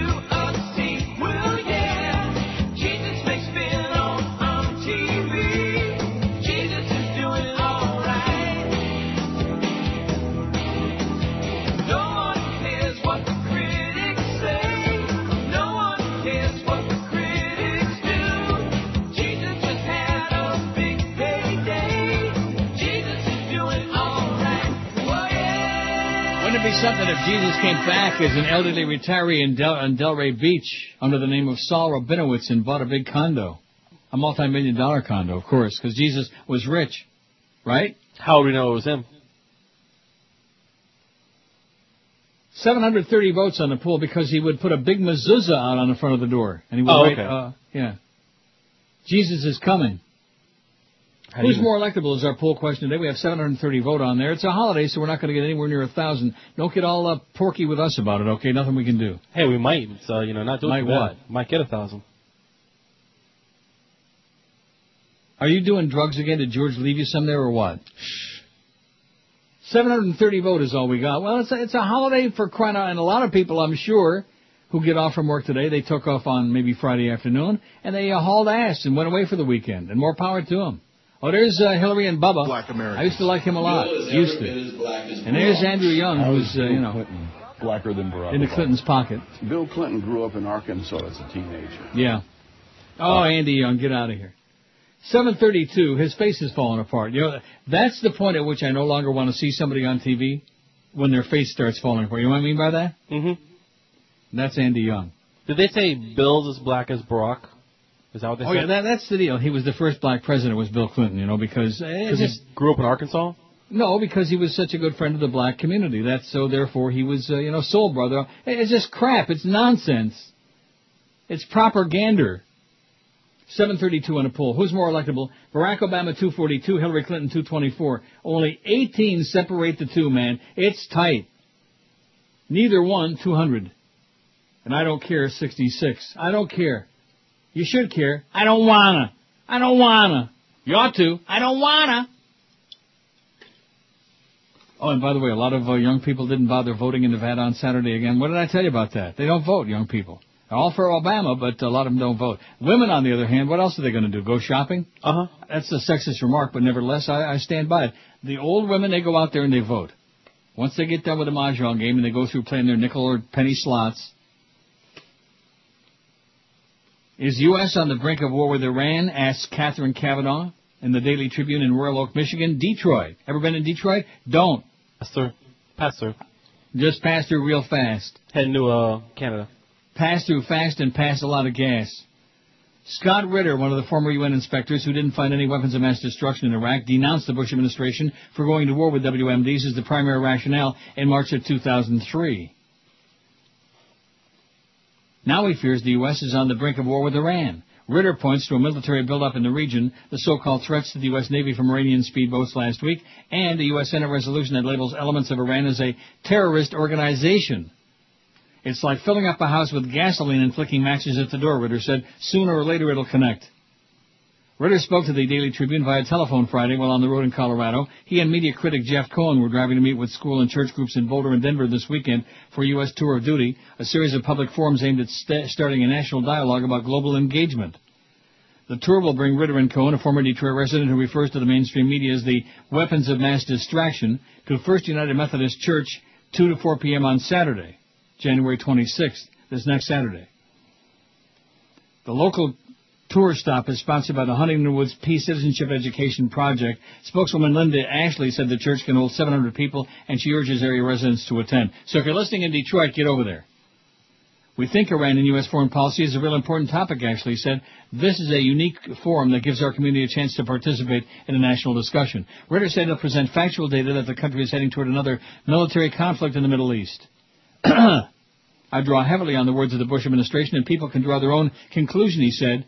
To him, President Bush has been waging a war of words with Iran for years. He points to the president saying all options are on the table regarding Iran and its alleged nuclear program in 2005, and then calling Iran a threat to world peace last week.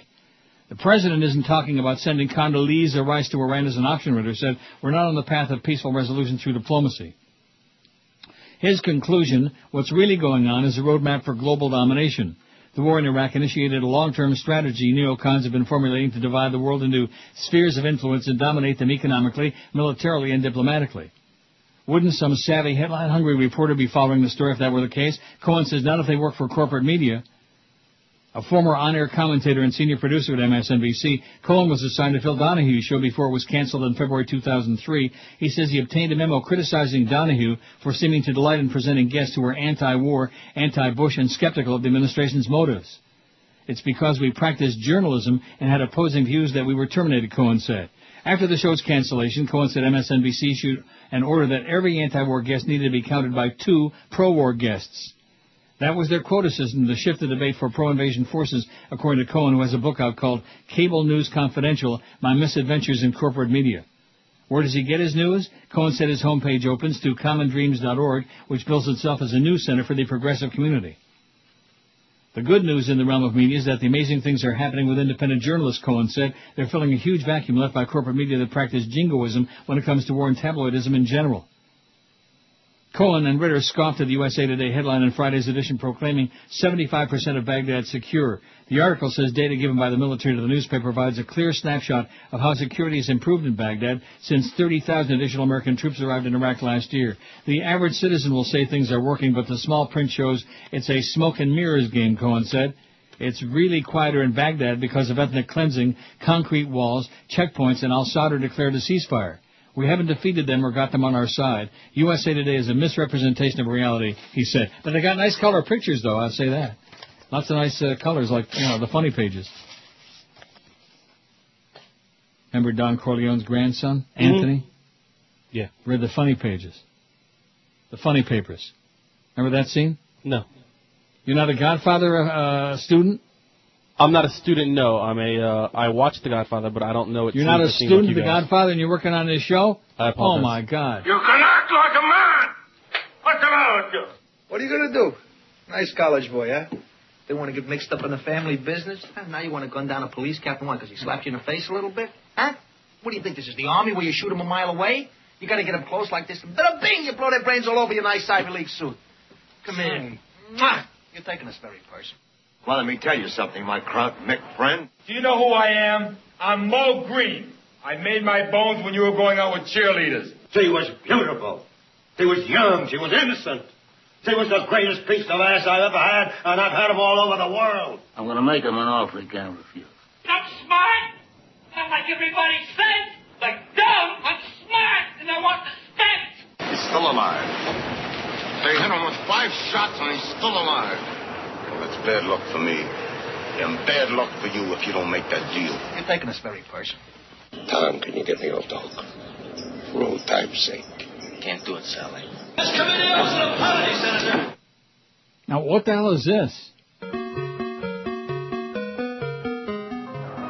Why is there so much traffic on this day of my daughter's wedding? That's a Sicilian sound effect. It means Luca Brasi sleeps with the Froggers. What, what the hell is that?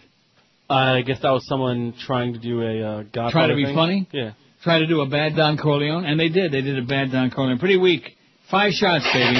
Right in the head. Two shots apiece for Russell Lutzo and uh, McCloskey.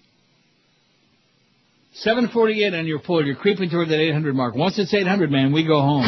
Trust me. Biggest names. The best talent. This is Neil Rogers, Sports Radio 560 QAM. the sports leader. But she sleeps with the fishes.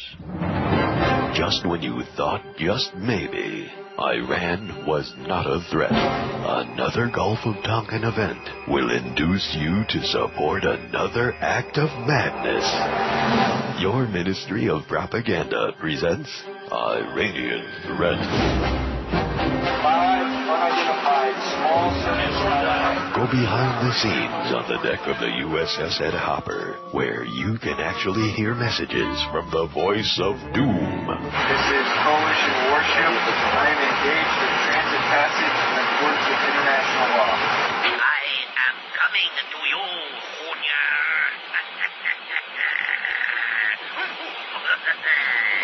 This is coalition warship. I am engaged in transit passage in accordance with international law. will explode in a few minutes. I intend no harm. Over. Eh, to Baba Booey. Okay, I'll stay here and monitor the scripted threats. You take the camera and get a shot of the bow, and you take this camera and get a shot of him filming you from the bow. Then kind of pan around as the feed low. And make it look good because once we get all the men back on board, we'll have to sink the boat. Hey, Skip, you think you can get the mess cooks to stop serving beans? Iranian Threat, now appearing everywhere online. Another Yellow Cake presentation. Well, speaking of those buoys out there in the sea, let me ask you, if Bubba owned them, would they be Bubba buoys? Uh huh. 753 on your pull. I think you got a shot at that 800 today. I'm not too sure, though. I will get it.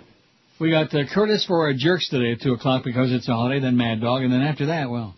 And tonight's the Beast's last show, 9 to midnight. Now, is he aware of this? Yeah, he's aware of it. I uh, did a show yesterday with him, and he knew about it. So You did a show? I work Sundays because I, Oh, I, I don't you- get paid anything, so I have to work extra hours. Yeah. And so I worked with him from nine to noon. He was. And what did he say? He was talking about, yeah, tomorrow's my last show. Tune on in. Um, after that, who knows when I'll talk to you? Uh, thank you. Yeah. So you know. And that was it? Yeah. And how how were the callers? So yeah, it was fun, you know. What callers? It was a Saturday. I mean a Sunday.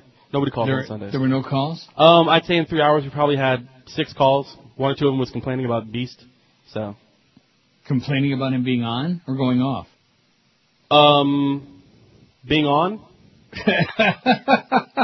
like, cause he, you know, he's a big Patriots fan, so they're like, you know, he's like, oh, you know, I want this, I want, you know, I'm rooting for the Giants, blah blah. blah. And the caller's like, dude, just fess up. You think the Giants are gonna be easier for your team to beat than? He's like, no, Well, no, no, course. no. Well, of course. Yeah, exactly. So what's wrong with that? Exactly. What's wrong with that? And I and I was telling him the same thing. I go, look, you want them to win just because he's like, no, no, that's not what it is, and blah blah. blah. And I'm like, whatever, dude. Was like, Okay, well, I'm glad I missed it. Yeah. On January 4th, 2008, Fox pundit Bill O'Reilly denied the existence of any homeless veterans in the U.S. In an effort to prove O'Reilly wrong, Brave New Films visited homeless vets. A nonprofit organization dedicated to helping homeless and at-risk veterans so they could speak with some homeless veterans themselves. I talked to over a dozen homeless vets, some of who had served as far back as the Korean War, writes the video's co-producer Jonathan Kim on FoxAttacks.com. These veterans are homeless, they do exist, and no matter what O'Reilly says, there are way too many of them. Brave New Film showed the men of homeless vets a clip of O'Reilly mocking presidential candidate John Edwards for discussing the topic of homeless veterans in a speech. This guy has no clue, O'Reilly said in response to Edwards. I mean, come on. The only thing sleeping under a bridge is that guy's brain. Ten million illegal alien workers are sending billions of dollars back home, and Edwards is running around saying nobody's got any money. In an interview with radio host Ed Schultz on January 16, O'Reilly once again denied the existence of homeless veterans, this time with a slight caveat. They may be out there, but there aren't many of them out there, okay, he said? Brave New Film's video depicts the residence of homeless vets, which currently houses about 500 homeless veterans, responding to the clip of O'Reilly's denial. There's a lot of homeless veterans out there, and anyone who would even imply that there are no homeless veterans is out of touch with reality, said Levi Cunningham, a current tenant at Homeless Vets. I'd like to invite him to sleep out there too, said Fletcher Hicklin, another homeless veteran, and then we'll see who's talking crazy. Paul Rieckhoff of Iraq and Afghanistan veterans and MSNBC's Keith Olbermann have also teamed up to disprove O'Reilly's false claims. I don't know what his agenda is here, but we hope that he uses it as an opportunity to focus on a very critical issue, Rieckhoff said in an interview with Olbermann. We need everybody's help. We need folks to support our veterans. This isn't a partisan issue. It's not about John Edwards. It's about taking care of the people when they come home. Crazy, Bill O'Reilly. And the only people, the only people crazier than him are the people that watch him and listen to his crap. Luckily, in this market, he still has a Oh, point oh. on the radio. He doesn't even he doesn't even make the needle move on a Richter. He's like Defoe. How do you like that? Not too bad. Um, so this morning my uh, radio was on 610 because I was listening when I was driving home yesterday. I was listening to the game. And you were listening to footsie? No, Dave Lamont was on. Yeah, was was that like farting? you know 745? He was doing political talk. Dave Lamont, Yeah, Dave Lamont on 610. sports nerd, Dave Lamont was doing political. He was talking talk. about the What was he Nevada? Nevada caucus. I don't I don't I heard him say the Nevada caucuses and the turnout was kind. And I was like, all right, I don't need to hear this and turned it. But I was just very surprised that he was talking political. Dave Lamont was See. doing political talk. Boy. Let's see. Let me see how they did in the morning. QAM, we had a 4-8. That's Joe Rose, who, whose numbers will, can only go up now that uh, he's working alone, like he should have been in the first place. No, he's got Feely with him. Oh, that's right. He's got Jay Touchy Feely, who's very uptight about uh, Joe's enchantment and obsession with the Tom Brady being so hot. The reason uh, that uh, Joe Rose says it is because he's got two eyes and they're both working. That's why Touchy Feely. And believe me, you ain't nothing to look at, Jay. WIOD, look at that. They dropped from uh, 3.8 from seventh in the summer to a tie for 13th, 2.7 in the fall. Talk about a fall. That's Dave Lamont. And then, of course, maybe it's the show that followed him that chased people away from the station, Footsie Tootsie, who came in sucking wind way, way down. I wouldn't even look at look it up again, way down the list. And he opens up a big mouth like he's like he's bringing something to the table. What are you bringing to the table, Footsie? Let's see what he's got. Is he still doing uh, which is the best pizza thing yet? Uh, I thought he got rid of all that. Oh, mean his no. uh, polls? No, he still has the polls. He got rid of uh, the 50-50 deal because he couldn't peddle anything because he got no audience. Let's see, footystreet.com. Let's see if he's still doing, and then the way he does it, which is totally lazy. Oh yeah, yeah. What he does is he does like uh, he he he keeps the same thing on there, the same question every day, and then he'll put a different challenger on there depending on the result. You know what I mean? Oh. Where can you find the best pizza in South Florida? Munchies in North Miami, the current champion, or the Big Cheese in South Miami, the new challenger. And every day, well, I'll, I'll vote for the Big Cheese just for the hell of it. And Munchies has got 75%, the Big Cheese 25%. Big Cheese is a good place. Well, I'm, I'm just telling you. So, so tomorrow, he'll have Munchies against somebody else. I mean, that's like doing the same poll every day and just changing the choices on there. I mean, talk about a cop-out footy. Oh my God. And that picture of you and Danny Boy. And Sandy Peyton Manning. Oh God. Just, I don't know. I think I'm going to go out on the balcony right now and jump. Sun is shining. I don't, I don't want to, I don't want to jump off the balcony on a really cold day, so I won't do it today. Yesterday and today, like the end of the world. I mean, really cold. Really, really, really, really cold. Worse than Walk Green from the car from the parking lot to Woodbine. I could have valet parked, but you know that's money you can gamble. Oh, it's minus eight. It's getting toasty. It's sunny and minus eight. Going to go all the way up to minus six today. Woo! And then tomorrow a plus one, thirty-four. and you bellyache about cold weather up north. What's wrong with you? Who does? You people, not you. Oh, okay. I love cold weather. Do you? You you, Yeah. you like this weekend, man? Too cold even for you.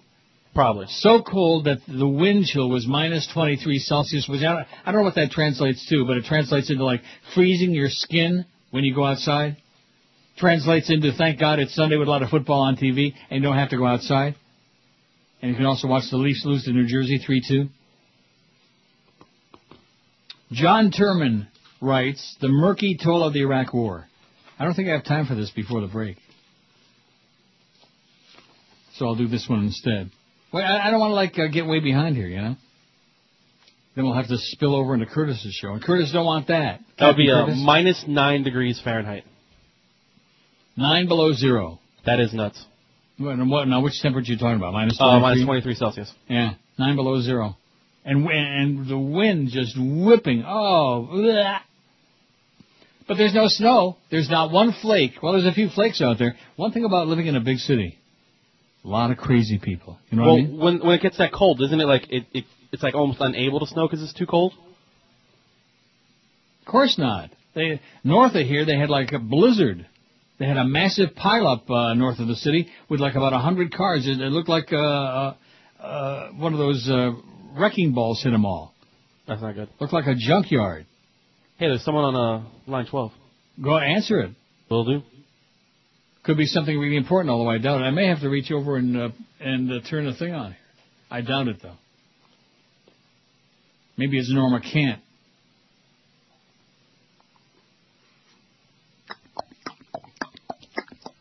Waiting for the bulletin here. It must be something really important. Is it important? Uh, Jeff Cohen. Jeff Cohen, not the right Jeff Cohen, though, not the political Jeff Cohen. No, the one with the best pizza in town. Well, how come Footsie don't have you on the thing there? I don't know. Does anybody else say that they guarantee they have the best pizza in town or they give their money back? No. Oh, What, what is this? A free plug for Jeff Cohen again in the Pizza Law Hut loft? Well, but I just wanted to make sure that you're able to sell my 50-50 stuff next week, you know? I wanted to make oh, sure it all next sells. week. Well, it's about time. I guess you kissed and made up. Yes, sir. Well, we we always kissed and made up. It was other deals, but uh, everything's It was the QM sales department that pissed him off, but he doesn't want to say it. I'd say nothing. Only good things. Positive Mm-hmm. things happen to positive people. Yeah. Okay. Yeah. Okay. So how you doing, Neil? I'm Cold, still huh? here. Cold? It's uh, mucho cold, yeah, mucho frio, yeah. I try not to go north of West Palm in the winter, man. No, I'm not complaining. There's no snow on the ground. I'm doing just fine. I wouldn't uh, come back there for all the tea in China. Okay, well, it's good to hear your voice. I just heard Best Pizza, and I knew somebody was talking about Pizza Loft. No, you heard about that guy Jeff Cohen, that political guy in that story I was reading. That must have been what done it. Well, okay, there you go. That phases out. I hear pizza and my ears perk up. Okay, well, uh, Footy, Footsie, don't, now, has he put you on there or not on his post? I don't know? really, I don't know him. I've never met him, you know, so I don't really. You Uh, it sounded like most of the places was Dade County that he's always talking about. Yeah. So Well, let him stay there, okay? you got it. Okay, take okay, care. Okay, Neil. Nice talking to you. Happy have a good, Have a good week. Stay warm. Happy Shavuot. See ya. See. Okay, there's Jeff Cohen getting another one of his uh, frequent free plugs. That was nice. Good. Uh huh. 771. Yeah, how come you don't put Pizza Loft on there, uh, Mr. Hotshot Footsie Tootsie? You put all the Dade County joints on there. What's the matter? IOD signal don't reach Broward anymore? We used to have big, big, gigantic numbers midday in Broward when I was on there, Footsie. Not like two shares like you got in, man. My God. What, what, what was his number? Do I know? Jeff Cohen's? No, not Jeff Cohen's oh. number. Jeff Cohen don't have a show, although he'd sure like to. What happened to the thing with the fingers on it? I don't know. You tell me. That had the hourlies on it, you know? Well, I don't know. I've got so many pages here from last Thursday when it, those numbers came out. All right, forget about that. I th- he had like twos and threes, Footsie. I don't know. That much? That high? Midday we had an eight. IOD isn't on the first page, and they had a three seven, most of which was Rush. So, like I said, he had twos, twos and low threes. Nice going, Footsie. You old turd, man. You old wrinkle up turd with that red nose, like Rudolph, you know. Yeah. How Ileana Rush Laidman, and I like scrubbing my smelly gorilla ass with soap made from jewels and listening to the Neil Roque Comunista Hour. Breaking sport hole news. We interrupt this program you want to hear for something that only a few sycophant sport holes in management are interested in. Dolphin coach Cam Cam Cam Cam Cameron John John Cam Cam Cameron Swayze is holding a press conference now in progress. We'll just have to work harder and give it a hundred percent. I'll take questions. I got a question. You know you stink. Why do you always answer the same way? Ow! What you do that for? I didn't like that question. Ow! I'll rephrase it. Hey, what are you doing here? I'm with Kent State Security now, you moron. Ow! Now go ahead and ask your question. Okay, why are all sport holes dumber than dog do? Ow! Oh, that hurts, Mo. I didn't like that question either. Ow! Oh! What's that book you're holding? Ow! Let me see that. Sport Hole Guide to Fantasy Dating. I'll take this. That's mine! Ow! Not anymore, it ain't. Ow! Now scram. Ow! Ow! Ow! Ow! Don't tase me, Mo! Yeah, maybe you're right. Put it there, chum. I got your taser now! now see here. How do you like it? Give that taser back.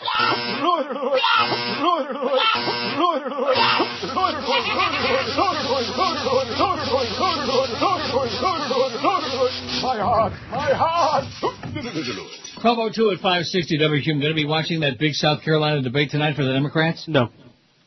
Swillery and Barack Obama and John Edwards. Now, why is John Edwards going to be there? Just because he was born in South Carolina? Absolutely. Oh. Well, they need to fill in a spot, so. I mean, why does he keep wasting everybody's time? Okay, he talks a good game, and he's plastic as hell, and he's got the nice hair and all the other stuff, and his wife still has cancer and all these things, but uh, he ain't got no shot. He's got no chance. But he's stubborn, you know. Chris Dodd, he saw he had no chance, he dropped out. Bill Richardson, no chance. Even being Hispanic, no chance, he dropped out. Mike Gravel, I I'm not really sure what happened to him with that Gravelly voice. Wait till you hear this. Not that it's going to surprise anybody, that anybody cares, because what does it have to do with football, baby? Like Clarence, who spent half of this memo about, oh, the weekends and the Dolphins and blah blah blah blah. And don't sell the Dolphins short. Don't underestimate. Yeah, yeah, yeah. Don't underestimate the value of the Miami Dolphins. What is the value? How many cent? About 30, Not even 50 cent. 30 cent. That's the value of the Dolphins. They suck. Welcome to town, whatever your name is. There, uh, Tony Soprano. Does he have another press conference today to announce that he's uh, changed his mind? No, right now. Remember when Danny Boy was going to accept that job with Wayne and he was going to be the, um, No, he accepted it, and then two weeks later he said, you know what, never mind. yeah. He, he was going to be the chief cook and bottle washer and he was going to be the chief excuse maker for the ineptitude of the organization. And then he said, ah, I don't think so. I'll go back to uh, CBS. I'll go there and sit with JB and Shannon. Shannon! Shannon! Hey, Shannon! That JB, somebody needs to take a crowbar and just smash him in the head. Were you watching? Channel. Uh, What? Were you watching it this weekend when uh, Marino's uh, phone went off while he was talking? No. Oh yeah, his phone went No, off. but I was watching it when JB lost track of what they were supposed to be talking about, and he asked uh, Danny Boy about the Patriots uh, uh, Chargers game, and uh, Danny had to straighten him out that this segment they were going to talk about the Packer Giant game. Oh, okay. Because Well, JB lost, he lost track, so Danny's phone went off. Yeah, his uh, cell phone went off, which I bet you it know- was Joe Rose. Well, no, the first time it wasn't Joe Rose, but Joe was watching it, so he decided, you know what? I just saw how like embarrassed Danny got, so I'm gonna call him just to keep it going. So Did he, he? called him another one or two more times, yeah, while he was on the air. One or two more times. Yeah, like back to back. Joe right away. Rose is cranking Danny Boy on national TV. Well, that's his boy, yeah, of course. His boy. I told you they still shower together. I'm telling you. You think I'm joking, huh? I've, I'm feeling I've never good. said that. You never said what? That I thought you were joking. Oh, I'm not. You can kiss my rear end. Among the 16 days for which emails are missing from Vice President Dick Cheney's office is September 30, 2003, the same day the Justice Department and the Federal Bureau of Investigation announced that they were investigating who outed former CIA officer Valerie Plame Wilson. That morning, then White House counsel Alberto Vio5 Gonzales ordered the President and the Vice President's staff to preserve all materials that might be relevant to an in-chote Justice Department probe. There's another word that I, I, I'm probably pronouncing it wrong again. I've looked it up before. Do you know what that word means? Uh, no, I inchoate. No. I N C H O A T E. I'll do it during the break. See, I, don't know why they, this is on uh, Raw Story, Nick Juliano. Hey, Nick, use words that we understand, okay? I'm a moron. I'm a dummy. I N C H O A T E. Right. Let's see. How do you pronounce it? Inquit? Inquit? Inquit. Being only partly in Maybe it's existence or Indians. operation. Being what? Being only partly in existence or operation. Okay, in other words, a, f- a formulating, uh, and, and how do you pronounce it? We'll find out right now. If I, if my computer took hooked to the board, I'd play it over the air, but you know. Oh yeah. Inchoate. Inchoate. Inchoate. Inchoate? Yep. Well, they better not use that word again, because you're telling me, I've looked it up before, but it's one of those words I don't like. We were informed last evening by the Department of Justice it's opened an investigation into possible unauthorized disclosures concerning the identity of undercover CIA employee, Gonzales wrote in a terse September 30th, 2003 email. The department advised us it'll be sending a letter today instructing us to preserve all materials that might be relevant to its investigation. Its letter will provide more specific instructions on the materials in which it is interested, and we will communicate those instructions directly to you. So, uh, Dave Lamont was talking about uh, politics. Politics. Oh my God! In the meantime, you must preserve all materials that might in any way be related to the department investigation. Was he like doing news, uh, st- reading news, or was he like? Uh, I did it literally. I got in my truck, turned it Truck? on, and it was on. Yeah, I have a truck. Um, turned it on, and that was on because I was listening to the football games driving home yesterday. Yeah. And he was talking about the um, Nevada caucus and everything like that. And I was like, and I made sure that it was Dave Lamont that was on. I said, "Wow!" And then I changed the channel. Well, but he, I don't understand. He was giving opinions, or he was reading results, or what was he doing? He was just saying, you know, he's like talking about the result of it. I don't think he was like reading down what the results were. He was kind of giving his his thoughts about the result. But I didn't. I literally stuck around for five seconds to hear that it was him, and I switched channels. Oh my gosh. The analysis was released over the weekend by Citizens for Ethics and Responsibility in Washington, D.C. based ethics watchdog. The White House said in a court filing last week that backup tapes, which contained archived copies of the emails, were recycled as part of a policy the White House had in place until October 2003. Special prosecutor in Chicago U.S. Attorney Patrick Fitzgerald convicted Vice President Cheney's former chief of staff, Scooter Libby, of obstructing justice and lying to investigators last year. Fitzgerald noted in the January 2006 letter that some of the White House's emails had not been archived. Ironically, Cheney's office is missing emails from the same day, the very day that President Bush told reporters he would take care of whatever staff members had actually leaked the CIA agent's name. If there's a leak out of my administration, I want to know who it is, Bush said September 30th, 2003. And if the person has violated the law, the person will be taken care of. They'll be taken care of. Yeah. The day before, then White House Press Secretary Scott McClellan had said there was nothing, absolutely nothing, to suggest any White House involvement. Well, nobody cares. That's the problem. All they care about is who's white and who's black, who's female, who's not, who's got a weenus, and who doesn't. Although I don't think they realize Hillary's got a weenus. Seven 87 on your poll. I think this segment would go over 800. All right. Wow. What? Go over 800. Big deal. It's a holiday. We're not even supposed to be here. Well, I and see what it. is what is this deal about? We get to choose either Martin Luther King Day or President's Day. Ask the government. What, what do you mean by that? As far as I know, like every business, that's how it is. President's Day is like next month, isn't it? It's in February, yeah. And what's the date? I'm taking it off, by the way, Clarence. President's Day, whatever day it is. The Sunday Times has obtained a document that confirms that a file, which the FBI denied existed, could contain information about American officials stealing nuclear secrets for Turkish and Israeli spies, who would then sell the secrets to Pakistan and Saudi Arabia. Oh my gosh. Earlier, FBI whistleblower Sibel Edmonds, 37, approached the Times about explosive communications she discovered between high-up American officials and Turkish and Israeli spies. A Freedom of Information request to the FBI was answered with a claim that the case number didn't exist. I can tell you that the file and the operations it refers to did exist from 1996 to February 2002, says Edmonds. I wonder if she's kin to harness driver Randy Edmonds. Probably not. One high-ranking official identified by Raw Stories Larisa Alexandrovna as Marc Grossman, ambassador to Turkey from 94 to 97. Grossman is said to have warned his cohorts not to do business with Brewster Jennings, a front company set up by the CIA. Brewster Jennings was also also the employer of CIA operative Valerie Plame, whose cover with Grossman's help was blown in what is widely believed a political hit job by the Bush administration on her husband Joe Wilson. How do you like that? A file which the FBI denied even existed.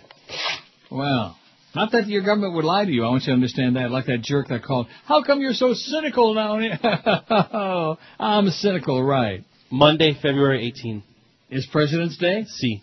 I have one thing to say about that. All right. Oh yeah. Maybe by that time, uh, Paco Taco will have all his uh, permanent resident card, and we'll get on a slow boat to China. That's a good uh, joke. He's never been anywhere. He's been to Toronto and Mexico, and that's it. Not very exciting, you know. I mean, not, nothing wrong with Toronto, and maybe there's nothing wrong with Mexico, but I'm not going to find out. You have any desire to go to Mexico? I've been there. It was uh, okay. I you, you've been there? Yeah, on cruises. Cause oh, on cruises. You go on cruises? Oh my god. My dad works in the uh, cruise business.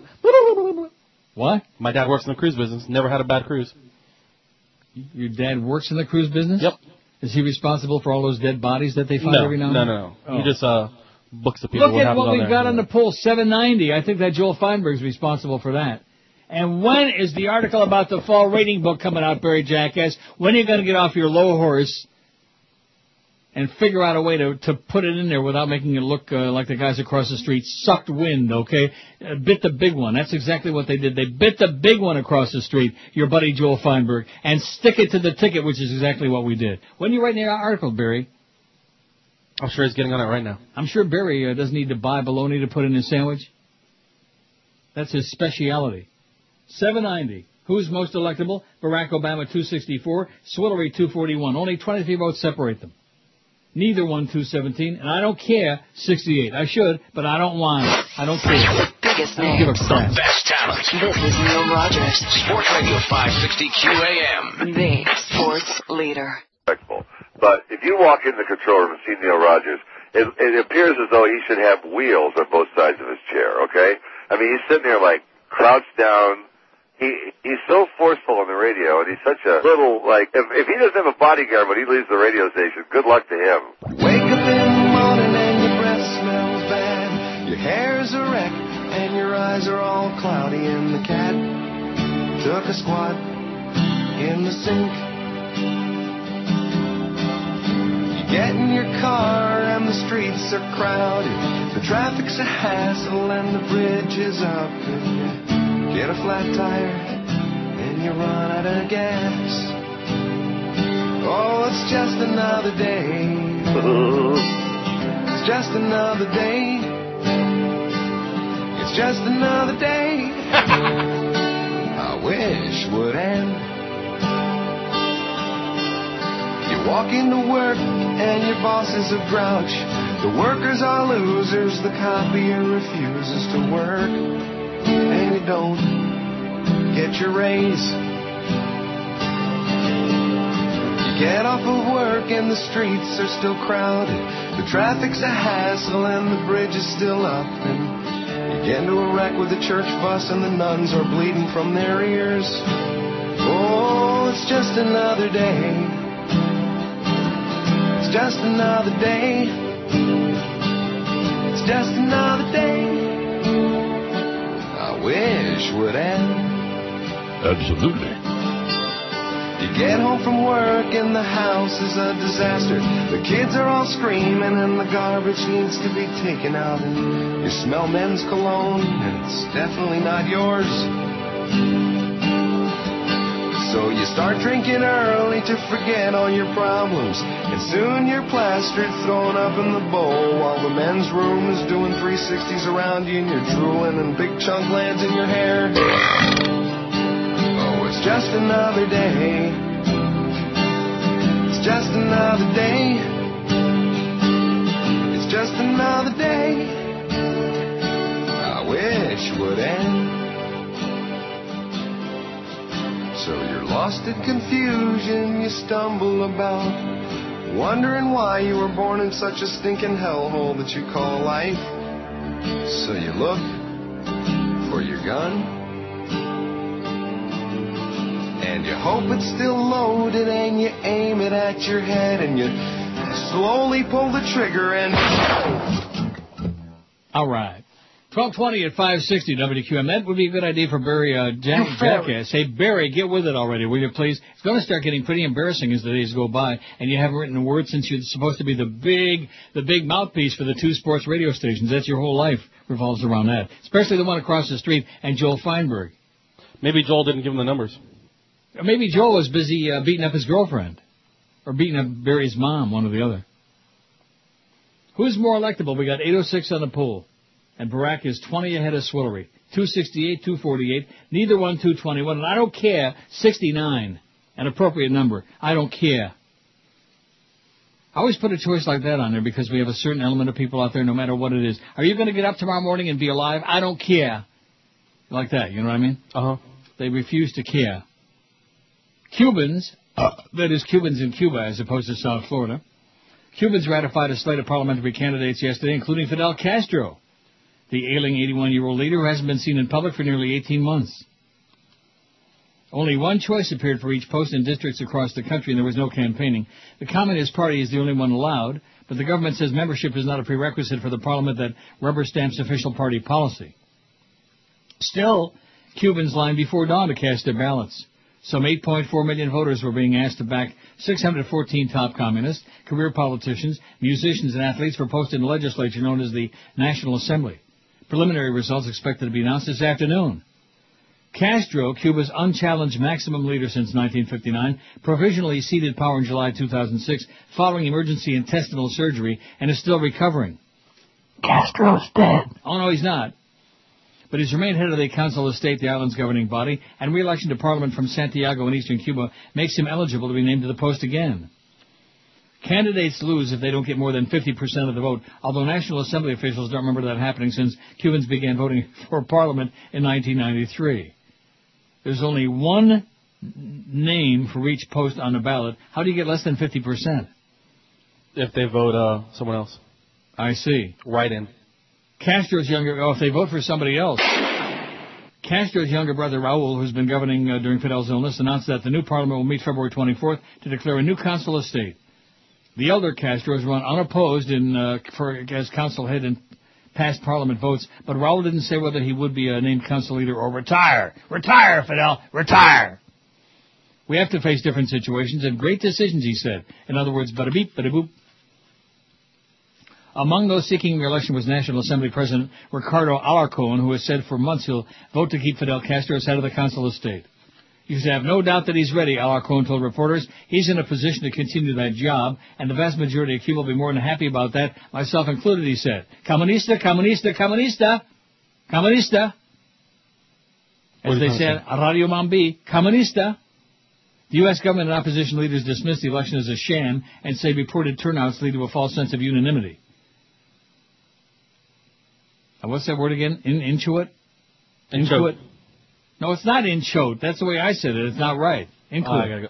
I gotta go back to it. No, no. See, you can't remember how to say it because it's not a word that anybody ever sees or says. Nobody ever says that word. What was that This one? is- Uh, uncle. That uncle word. Uncle. Yeah, the one from the other day that we found. What are you talking about? That we were saying. Uh, that's in the uh, song about Joe Bell. Uncle. Oh, Like. about uh, uh, not uncle. It's Uncle Like or something like that. No, yeah, like uh, I'll I'll think of it. Well, now I'm gonna have to play the damn thing. It's way it's way toward the uh, last the ass end of the Way down event. south, I'll figure it out. Where the mugwumps go to hang from trees and play banjo. You got Avuncular. Avuncular. That's it. Thank you. I don't want to hear that. Oh, I mean, not, not you know, kill some time. Avuncular. Who told you that? Nobody. You, you just came back to your mind? Like no, that? uh, Like- my girl had sent me a text message uh, saying so that would be the avuncular Neil Rogers. So I was going back to the message.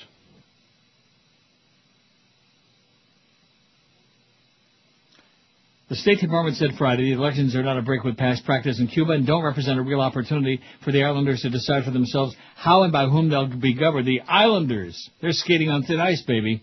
And how about those Leafs? How they got false sense security? They win three in a row, and then right there in New Jersey yesterday, what what are they doing playing on a Saturday night than a Sunday afternoon? Why not? The Cuban government counters that its balloting is more democratic than most because those running are chosen by municipal leaders nominated during neighborhood gatherings. Looking at the U.S., it seems more like a popularity contest than election, said Vice President Carlos Lage. These are elections without politics, without fraud, without money or propaganda campaigns, and elections that are based on merit and without opposition too, I should add. At 56, Lage is one of the country's youngest top leaders, often mentioned as a third successor to Cuba's presidency after Fidel and Raul Castro. What about Hyman Roth? What is he, chopped liver? What about Johnny Ola? Fidel Castro said in a note read on state TV that he voted after electoral officials brought a special ballot to the undisclosed location where he's recuperating. Somebody knows, but it's a secret, okay? Just like when Hyman Re- Roth was recuperating in the hospital. Yeah. Remember that? When the Mhm. bodyguard, when uh, bodyguard came to take care of him with the pillow, and all of a sudden, bada bing. I guess the pillow, the pillow didn't stop the bullet. No. I could be wrong about that. It's just a guess. Anyway, so that's the deal. Castro, they're they're all voting in the communists again in Cuba. So you ought to kiss the ground that we have these wonderful elections in America. And although the one thing he did say is true, it's a popularity contest. Got some very, very pressing, unbelievable issues, and does most people care? No. No. Who looks the best? Which one is a woman? Which one is white? Which one is dark? Which one is too dark? Which one is, uh, you know. That poll we took last Friday for the weekend, I think that hit it right on the head. Eight and a half percent of this astute audience said they wouldn't vote for Obama because he's too dark. I don't want him. You can have him. He's too dark for me. That's what they said. Biggest Thank you. The best talent. This is Neil Rogers, Sports Radio 560 QAM. the sports leader. 610 WIOD, South Florida's information and sports authority. And welcome back, everybody. I'm Sandy Payton, and we are delighted to have in the studio this morning the number one radio broadcaster in the country. Oh! Good morning, Americans. It's Paul Harvey. Stand by for news. 35 year old J. Charles Miller has been struggling for years with a minimum wage job. The toothless factory worker from Muskegee will suffer no more. The one-eyed man won the Powerball lottery to the tune of $200 million. I'll say it again. $200 million. His wife, Velma, wanted to do something nice to show her love. She went to the store and purchased a pair of crotchless panties. When she heard her husband come through the door, she yelled, Come in here, Jay, and get yourself some of this. When Jay Charles opened the door and saw his wife, spread eagle, on the bed, he shouted in horror. I don't want any of that, he said. Look what it did to your underwear. Paul Harvey. Good day. Good day. 1232 at 560 WQM. We got uh, Curtis for um, Jax. No, we have a uh, late change. A late change in the lineup? Oh, Uh-huh. no. Oh my God. And what is that? It'll be your boy Kimbo. My boy? Uh huh. Kimba? See. And what happened to Curtis? Is he also taking the day off? All of a sudden, is he like uh, looking for racial harmony on Martin Luther King Day? He wants a day off? I do not know. I just went out there to see if Curtis was around yet, and uh, Josh is like, "Oh, we have a late change." It's, uh, why didn't he come Bo." in there and tell us about it? Well, he was busy um, doing something else, I guess. Since I'm here to try to warn the audience, I mean, uh, notify the audience about these things and promote the lineup the rest of the day, which I do in spite of these unpleasant circumstances in which we're working. By the way, I saw Chris Myers was on one of the games yesterday on the sideline. I think it was the Green Bay game. Poor guy. Now, do you know Chris Myers? Yeah, from uh, whatever. Yeah, he's been on uh, Fox and stuff like that. Yeah. When I went to work in this market on WKAT in 1976, Chris Myers was like a punk who was Sonny Hirsch's understudy in the sports department. And look at him now. And Sonny being uh, one of the laziest people I've ever worked with. Well, rest in peace. I mean, he's dead. But, you know, a good guy. He's just lazy. And so a lot of days when he didn't feel like doing the show, he'd just call Chris and uh, Chris Myers would do the show. How do you like that? Not too shabby. Now, you want me to give you a one-word description of uh, Chris Myers? Sure. In, in those days, I mean, it's a long time ago. Putz. Putz. Oh well. And I'll tell you who else. Now, do you know Craig Sager? Yes. when I was uh, the 1973 WSPB in Sarasota. He was the sports nerd guy at WSPB. And on Thanksgiving of 74, I believe it was, when I quit my job because uh, they just, it was a technical disaster. The station was a joke. I was the PD. And we were, you know, the, the turntables were like too slow. We had an engineer who was like a, a retard. And he had one of these, I don't know, uh, do you remember anything about turntables? Yeah. And they used to have these discs that they would put on there to, to see if the turntable was playing at the right speed, you know? Mm-hmm. And at any rate, and he insisted, uh, even though you could hear, I mean, you didn't have to have some kind of a gizmo to tell that it was playing too slow. Like Yeah, when you, you put it on just hear that too 33. slow. We- Right. Karen Carpenter was singing, Rainy Days and Monday. It's too slow, man. No, it's not. I just put my gizmo on there and it uh, looks just fine to me. Rainy Days and Monday, and so I quit. Anyway, I was invited to a Thanksgiving dinner that day at Craig Sager's house in Sarasota with his whole family. Wasn't that nice?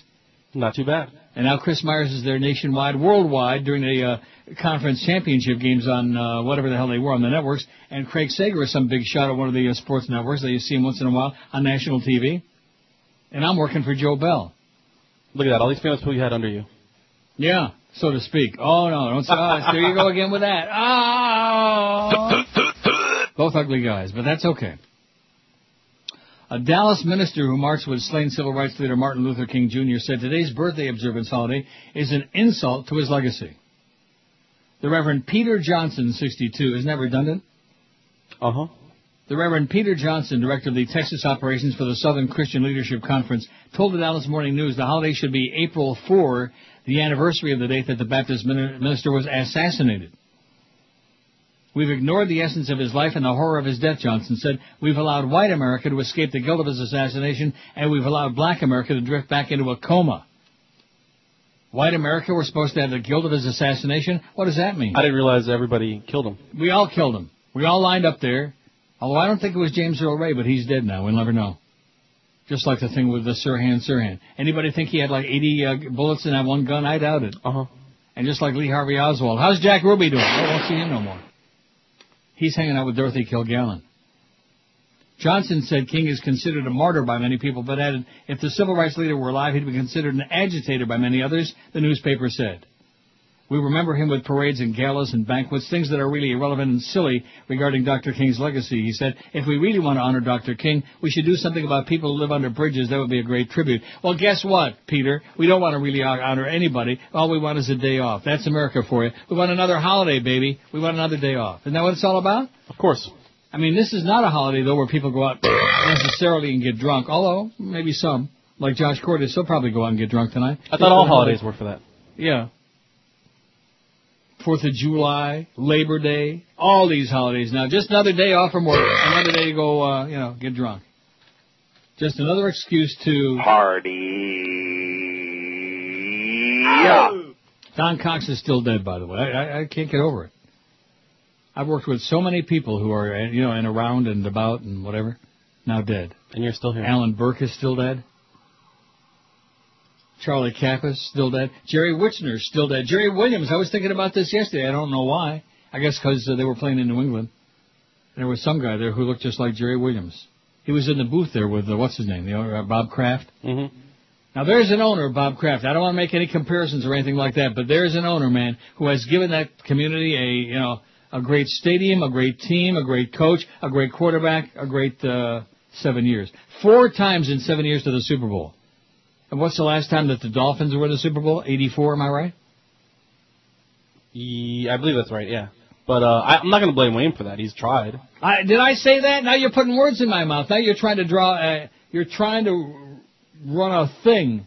Well, when you're saying that there's a great, there's a great owner, you know, when was the last time the Dolphins were in the Super Bowl? It's like Mhm. you're saying, you know, it's all Wayne's fault. It's what it sounds like. I didn't say it was all his fault.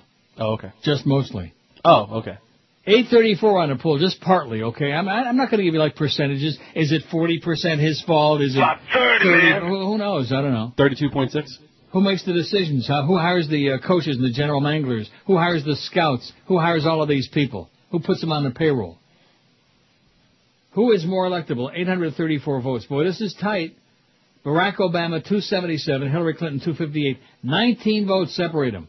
Tight just like the Nevada primary, just like New Hampshire, Nevada caucus. Any any state that wants to hold a caucus, all the people ought to be executed, okay? Who go along with that idea? It's a bad, it's just stupid is what it is.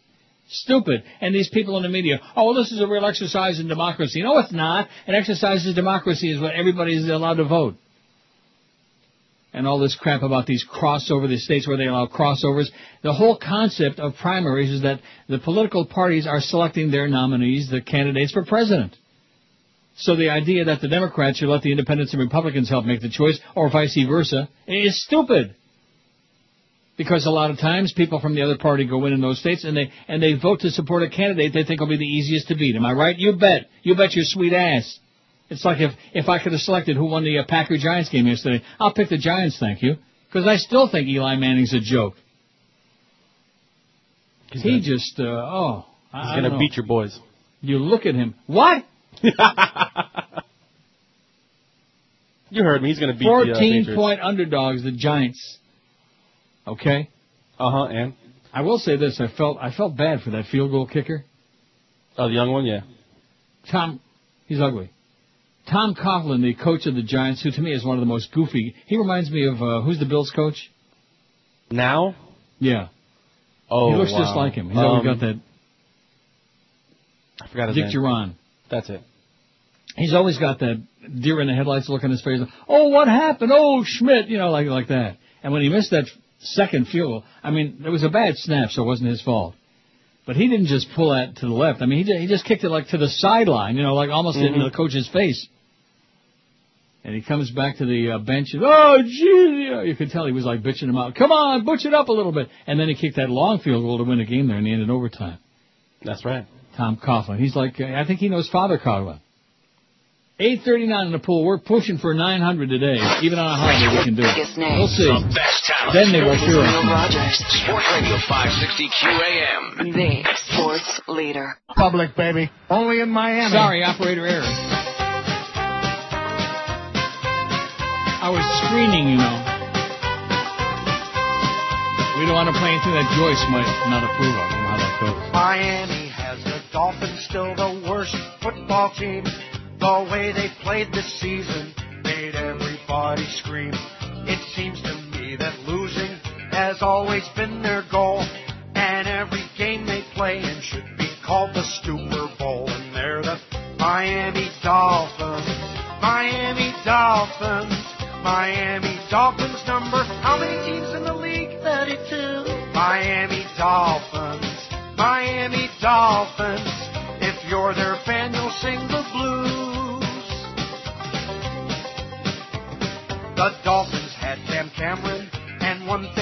I learned, he had the fans all wishing that Nick Saban would return. Yes. If you think he's a winner, then you have lost your mind.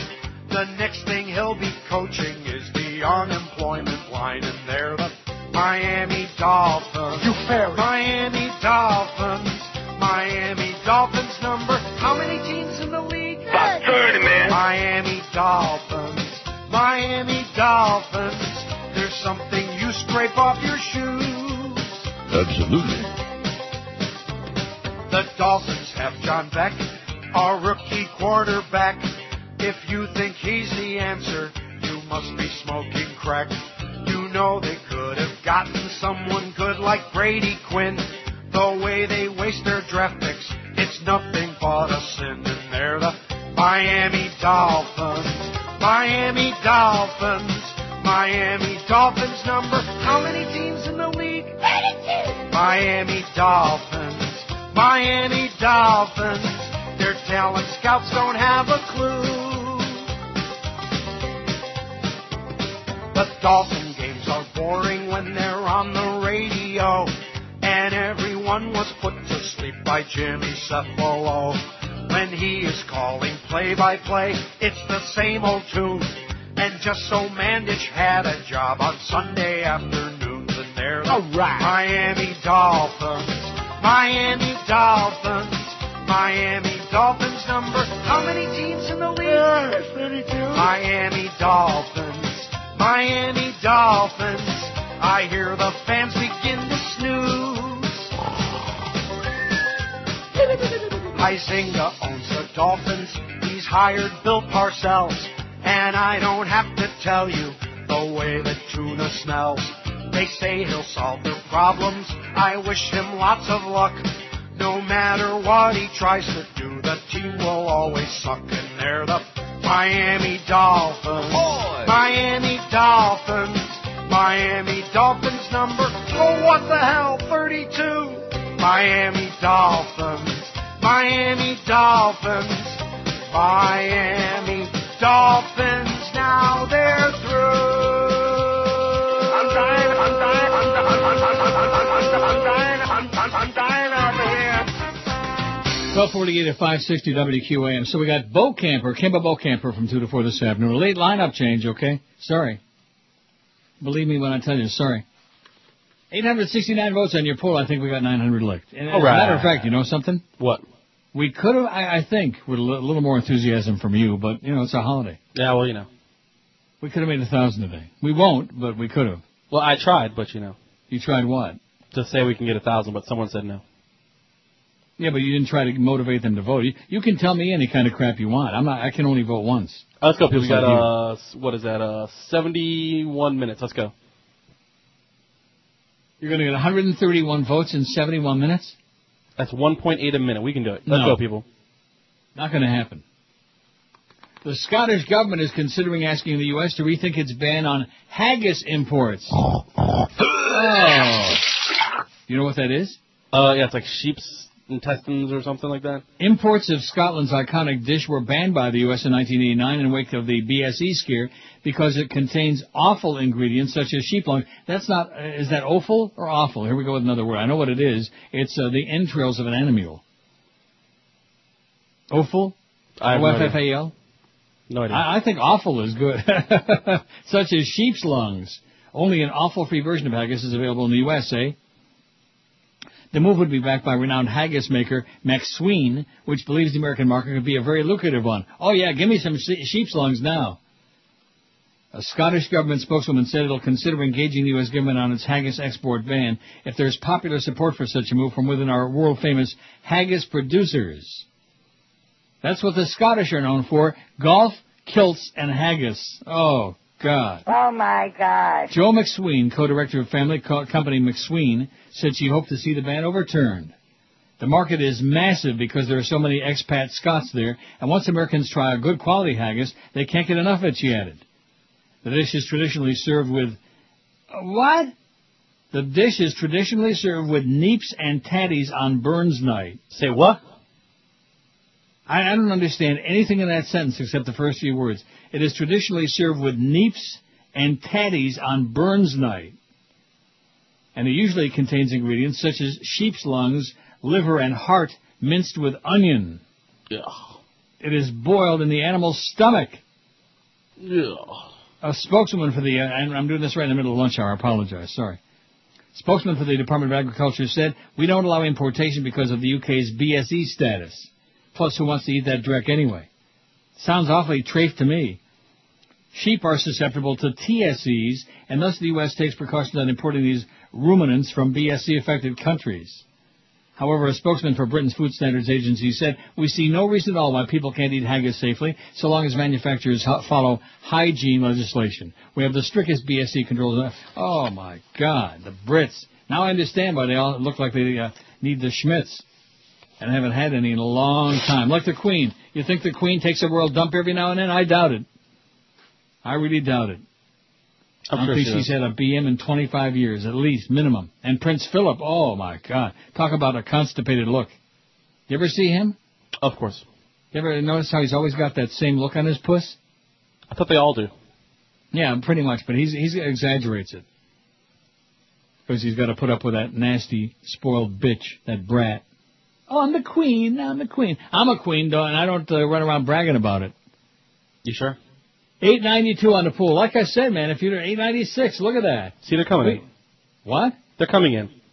in the environment around us now. He's referring to the squabble over Martin Luther King's impact on history that heated up the race between Barack Obama and Hillary Clinton. Needless rhetoric, says one senior New York leader. As we look, you know, Dr. King's legacy in people like Barack Obama and people like me. I'm an elected official, you know, second African American elected official uh, in New York City's history. It is Dr. King's legacy and his shoulders that I stand on and so many others around the country. Now let me ask you this question: When when is the Bobby Kennedy Day? Uh, well, you know, he never became president, so. Did Martin Luther King become president? Only because they shot him first, so he didn't get to. And, and what about Bobby Kennedy? Well, See, yeah. I hate to break the news to you, Mister. I don't know my history. Martin Luther King never ran for president I know that. because back in that day, there's no chance that a black man would have got Exactly. like. But Bobby Kennedy was running for president when he got assassinated in L.A. See, We have enough holidays, don't you know that? and what about JFK Day? When do we have that? That's all, all President's Day. I bet you in the South they'd like to have a George Wallace Day. I guarantee you that. And maybe in Taylor, Michigan, they'd like to have one. 896, boy. We're going to have 900 and uh, two shakes of a lamb's tail. Now, maybe I do have time to read this now. I, I, no, I don't think so. the Murky Toll of the Iraq War by John Tirman in the Boston Globe. I don't have time right now. And Frank Rich, Ronald Reagan is still dead, which is a good thing, by the way. Oh, I do have time for this. Well, I got a huge pile here. You want to know why? Why? Want to know why I make sure I have a huge pile every day? Because I do my homeworks and I make damn sure I got a whole bunch of good stuff that people might just be interested in. Maybe not. I don't know. I thought it's because you didn't want to take calls. That that's what I was getting to because I know damn well I'm not taking any calls. Democratic presidential candidate Barack Obama said this weekend that his campaign would give charities $40,000 in donations linked to his former friend and fundraiser Tony Rezko, a Chicago businessman who's pleaded not guilty to federal influence peddling and bank fraud charges. Obama already has divested more than 44 grand in Rezko affiliated donations during the last year, but Obama campaign spokesman Bill Burton said the campaign was made a comprehensive, uh, did make a comprehensive review of donations affiliated with Rezko and found some we'd feel more comfortable not having. We don't want the money. We don't wanna. Burton pointed out that other presidential campaigns have disposed of questionable funds, but added, our consistent practice in these circumstances is to give the funds to charity out of an abundance of caution. Obama's not been accused of any wrongdoing, and Burton said Obama had no reason to suspect at the time that the donations might be linked to allegations of impropriety. Obama and the campaign haven't been questioned by federal agents investigating Rezko, Burton said. Burton said the new divestments were prompted by published reports Saturday that one $10,000 donation to Obama's 2004 U.S. Senate campaign came from a fraud scheme that Rezko is accused of devising. Not that there's crooks around when there's politics, you know what I'm saying? Not that there's a bunch of crooks around like Jack Abramoff and like that. I should probably play that again. I should have played it every hour on because I don't have uh, Abraham Martin and John, you know, by Dion. Mm-hmm. If I did, I would play it, but you know, but that, that's the closest I got. I got this by Dion. You know, gone down the road, stop at Fannie Mae.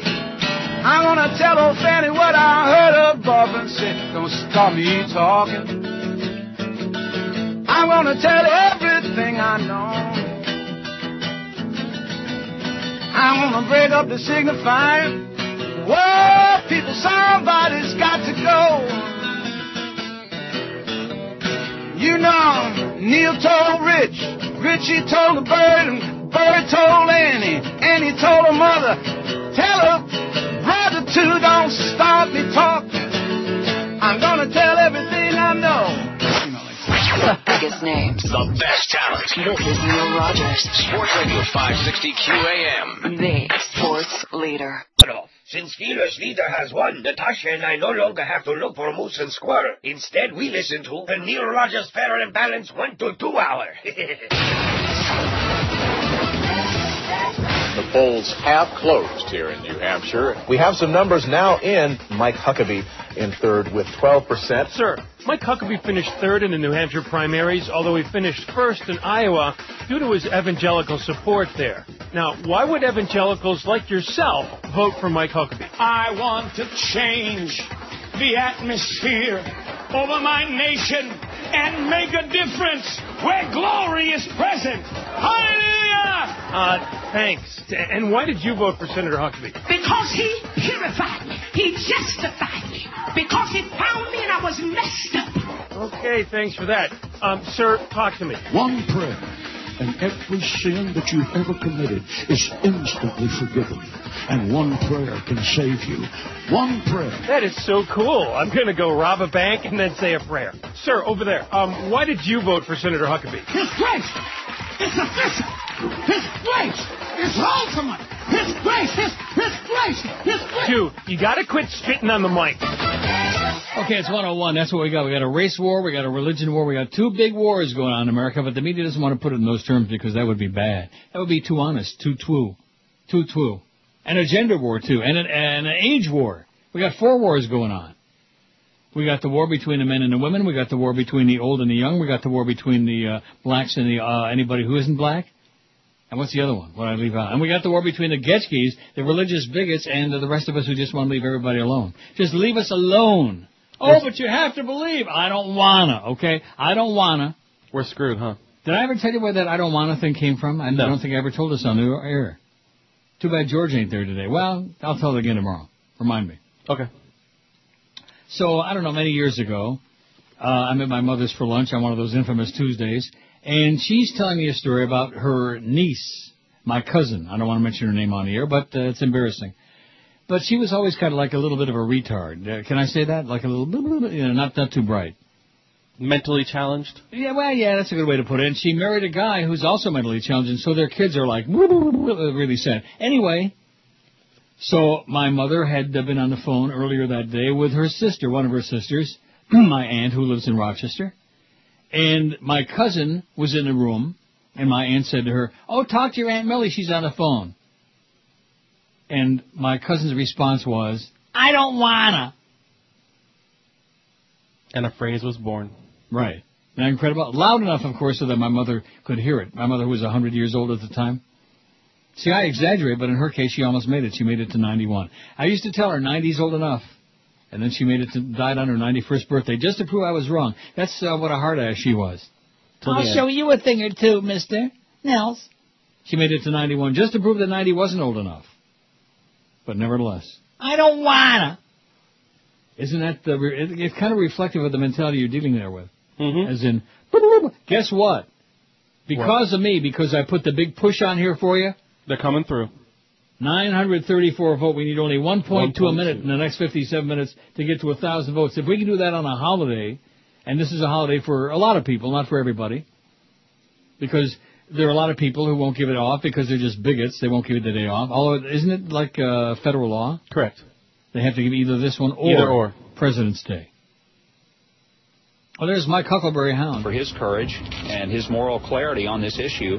Uh, you know, I shudder to think where this country. I shudder to think what would happen if they let you anywhere near the White House. That's what I shudder to think. You Farbison man, you are scary. He is really a scary. I wonder how many uh, Confederate flags he's got under his bed. Once again, the controversy has erupted over how many people are being killed in Iraq. It's an important debate, not only for beleaguered Iraqis, but for Americans seeking stability and a timely exit. This is that article I keep threatening to read, The Murky Toll of the Iraq War in the Boston Globe by John Tirman. Mortality figures alone can tell a compelling story. Add to that other numbers that fill in our understanding even more, such as the scale of the flow of refugees and the women widowed by the war, and we have useful information. So what are these statistics and what do they tell us about this nearly five-year-old conflict? Two kinds of accounts have emerged on the question of mortality. One is a literal count, body by body, from reports in English language press.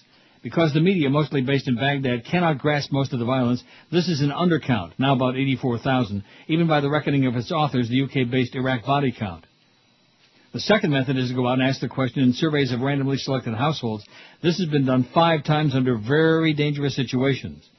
Surveys of this kind during the war are relatively new, and as a result, it's not surprising that the numbers they produced have varied, but there is significant congruence.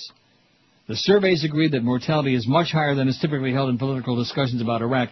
The highest figure from Opinion Business Research, a private survey firm in London, is 1.2 million through August 2007. It's also the most recent. 1.2 million. Thank you, Mr. President, for all those dead Iraqi civilians and those low gas prices and that strong American dollar and the economy going to hell in a handbasket. Thank you so much, you butcher, you lunatic. About 15 months ago, a survey commissioned by uh, my center, meaning John Tirman at MIT, and published in The Lancet found that 601,000 had died by violence through June 2006. This figure has created a firestorm of criticism, but the methods are sound and none of the many peer reviews found any great uh, anything greatly amiss. One recalculation brought the death by death violence total down to 450,000. What a bargain. Then last week, Iraq's Ministry of Health released its large survey, also ending in June 2006, finding that 151,000 had died by violence, but their data tables show an enormous excess death total nearly 400,000 caused by the war, and especially flat rate of violence throughout the war. Because the interviewers worked for the government, it's likely that many respondents attributed deaths to nonviolent causes in order to protect themselves from unwanted attention. What is to make of all of this? The first conclusion is that hundreds of thousands of people have died as a result of the war. This seems incontrovertible. It is buttressed by the large number of displaced, some three to three and a half million caused by the war, and reported total of 500,000 war widows. The second conclusion, which helps us understand the violence, is that such a human catastrophe accounts for the insurgency in ways that no other explanation does. Whatever one makes of these insurgents, they appear to be fighting to defend their towns and tribes apart from Al-Qaeda's foreign operation. Violence begets violence, especially when foreigners are involved. The third conclusion is that Iraq's devastation runs deep and wide. Kind of like your rectum. A generation of young men is being wiped out. Most of the educated have left. The poverty of widespread uh, widowhood may become chronic. The healthcare system is in shambles. Neighborhoods and towns ethnically cleansed means long-lasting displacement for tens of thousands. The humanitarian, humanitarian aid challenge is vast and will last for many, many years. How this affects U.S. strategy is complex, of course, but two things stand out. First is that strategies to reduce violence against civilians and to increase economic and physical security are paramount. U.S. leaders seem to grasp this, but their actions, arming Sunni militias, for example, may prove foolhardy. Second, Iraq's neighbors must be part of the solution given the scale of misery. President Bush has never embraced this idea, but it seems more and more obvious as the war on, as the war drags on. Yet on Bush's recent trip to the region, Iraq was nearly absent from his agenda. The lessons from the killing fields and refugees and widows won't go away. The sooner we fully realize the scale of this catastrophe, the better we may be to work on reconstructive remedies. John Tirman's executive director and principal research scientist at MIT's Center for International Studies. And he wrote that for the Boston Globe. Boston Globe, where the Patriots play. Oh! 18 and 0. Never been done before. And I'm sure that people like the brainstem and others, some of those hard asses who are living in the past, oh well, they still have yet to win the big one. They got to prove it. Well, guess what? They won the big one three times in the last six years. Am I right about that? Even a hard ass like you has to admit Yeah, that. Yeah, that's uh, correct. Yeah. I don't think they have anything else to prove. And of course, the Giants, well, who knows? Who knows what evil lurks in Arizona? No snow here. That's the good news. Let me take a look and see what that temperature is, because I know Castro Castronova's listening. It's it's uh, what was the word you used? Compelling, captivating, captivating rating. Minus eight. It's really great. But tomorrow all the way up to plus one. Not too bad, eh? You gonna be able to handle that? What? kind of a heat wave are you gonna be able to handle? it? Yeah, I don't know. 946. I'll tell you one thing, because I've got my the baseboard heating on and then the regular, the central heat on in here the last 24 hours, because it's just freezing out there. And I can't, I just, that's about, but the only thing I can say about living up north I can't stand. I can deal with the cold, the snow, the ice. I don't like the ice. But the indoor heat, man, uh, oh, it just dries out your nasal passages and your whole brain is like, you know, your brain is like a lump of, of prunes, you know? You know mm-hmm. what I mean? Yep. From the indoor heat. Not good. 946. Boy, they're coming, not only are they coming through, we are just kicking big smelly ass on here this hour. I don't know why. Maybe They they, all maybe woke they up. like you. I doubt it, but maybe they like you a lot. Yeah, they like me. They feel sorry for me. It's a pity. That, that's it. They feel sorry for you, especially today when you don't have George here to defend you against my obnoxious uh, comments. It's all good. I'm a big boy. 951 in the pool, man. They're coming in in big, fat chunks. We only need one a minute. We got 50 uh, minutes for 49 votes. I told you we could do it. Wow. Well, I mean, this is such an easy poll. How can you not have an opinion? I realize it's it's, it's not an easy choice. That's why it's neck and neck, nose to nose. That's why Swillery is only 17 points behind Barack Obama. Because it's not easy to figure out. Will a woman have a better chance or a black man? What do you think? You know, I'm. I don't know because it's. Are you ambivalent? I don't know. I was trying to remember what that word meant. Yeah, you do. In other words, you can't decide. You're like See, I, I think Barack should be and is a good Barack? candidate. Barack? Barack. Barack's not running. No, Barack. Oh. And um, I think he can do it. It's unfortunately, it's like like the the poll said. He's too dark for me. You know, I think there's going to be too many people Mhm. out there that have that idea and that Bing thought. bang dang dang dang dang dang dang dang dang dang dang dang dang. Mm. Bing bang bang dee da da da da dee da dee da dee. Yeah, really good. I don't think Barack's going to do it. Barack, though, on the other hand, I think has got a hell of a shot. I mean, you, you watch her, and I mean, there's the debate tonight in South Carolina, and you watch her, and then you watch him. And he's articulate, he's inspirational, he's intelligent, he's like, uh, you know, and she's like just a whiny bitch. Am I right? Yeah, agree. Shrill, she's shrill. And then that routine she put on there with that with the squirt in the t- oh, I've had so many opportunities for America. I just don't want us to slip back. Don't want us to slip back. We already have slipped back, and you've been part of the problem, honey. Slip back. Of course, she forgets about those votes, you know, to fund the war and all this other. She forgets about all these things. That's right. Don't make any noise, because Bubba, he's out there running around pointing the finger. He may lose some of his blackness before this whole campaign is over. Could be wrong, but Biggest names. The best I talent. This is Neil Rogers. Sports Radio 560 957, baby. The Kicking ass. sports leader. Rogers. God. Chelsea Victoria Clinton arrived three weeks early on February 27, 1980 at 11.24 p.m. While I was recovering, Bill would put his foot on my throat, yank me by my hair, and say, Woman, don't spoil her. I said, okay. Chelsea was sold by her opium addicted father when she was eight years old. Chelsea looked at him and said bad things about her daddy. That sealed the decision for Bill. I didn't know whether to laugh or cry. But even more frightening, at the age of 15, Chelsea had come back to haunt us. She escaped and returned home, only to be sold again to a whorehouse. Who would want to do that to kids who had never done anything to them? Me, Hillary Rodham Clinton. Chelsea said, Come on, Mom, don't do it. Oh, yeah, right, I said.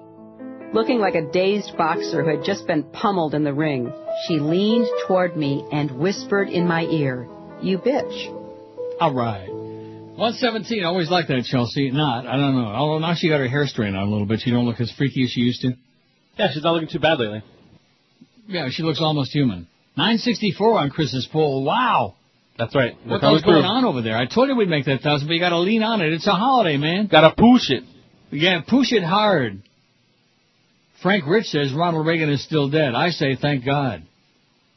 Contemplating the Clinton-Obama racial war, some Republicans were so excited you'd have thought Ronald Reagan had risen from the dead to slap around a welfare deadbeat. Never mind that the GOP is running on empty with no ideas beyond the incessant repetition of Reagan's name. A battle over race and gender identity politics among the Democrats, with its acrid scent from the 1960s, might just be the spark for a Republican comeback. As long as the GOP's own identity politics over religion don't flare up. Alas, these hopes faded on Tuesday night. First, the debating Democrats declared a truce, however fragile, in their racial brawl. Then Republicans in Michigan reconstituted their party's election year chaos by temporarily revivifying yet another candidate, Mitt Romney, who had been left for dead. The playing of the race card by Hillary Clinton surrogates to diminish Barack Obama was sinister. But the Clintons are hardly bigots, and the Democratic candidates all have a history of fighting strenuously for inclusiveness. By contrast, the Romney victory in Michigan is another reminder of how Republicans aren't even playing in the same multiracial American sandbox. The conservatives who hyperventilated about the Democrats' explosion of identity politics seem to forget that Mr. Romney also dragged Reverend Martin Luther King Jr. into this campaign, claiming that he saw his father, a civil rights-minded governor of Michigan, march with King in the 1960s. The point of Mitt Romney's invocation of the race card was to inoculate himself against legitimate charges of racial insensitivity. He had never spoken out about his own church's discrimination against blacks, which didn't end until 1978. Instead, the tactic ended up backfiring. Late last month, the Boston Phoenix exposed this touching anecdote, as a fraud. George Romney and King never marched together. I don't mean to pick on Mitt Romney, though heaven knows it's a thriving national pastime, but his retro persona exemplifies much of the present Republican dilemma. It's not just that the old Reagan coalition economic and foreign policy conservatives is fractured. A more indelible problem for the Republicans in 2008 is that their candidates are utterly segregated from reality as it is lived by the overwhelming majority of their fellow Americans. One moment, please. Uh huh. I have to send a message. Oh, okay. As long as everything's okay over there. What? As long as everything's okay. Everything is great. I just have a very important message to send here to, uh, you know, it's a holiday, isn't it? Uh huh. I don't mean to pick on Mitt Romney, says uh, Frank Rich, though heaven knows it's a thriving national pastime, but his retro persona exemplifies much of the present Republican dilemma. It's not just that the old Reagan coalition of social, economic, and foreign policy conservatives has fractured. A more indelible problem for the Republicans in 2008 is that their candidates are utterly segregated from reality as it is lived by the overwhelming majority of their fellow Americans. The GOP presidential field's lack of demographic, uh, demographic diversity by age, gender, ethnicity, or even wardrobe, let alone race, is simply the leading indicator of how out of touch its brand has become. Mr. Romney's victory in Michigan was most of all powered by a lie far more egregious than his bogus appro- appropriation of King. In a state decimated by unemployment, he posed before auto plants like an incongruously well-groomed Michael Moore, vowing to fight to bring back every lost job. His plan? He'd scrap the modest new fuel efficiency standard passed with rare bipartisan unity in Washington last month and give Detroit a $20 billion fund for energy research, not to be confused, he claimed, with a bailout. It's a poignant measure of Michigan's despair that some voters will themselves to believe in Mr. Romney's preposterous antidote to the decades-long erosion of the American auto industry.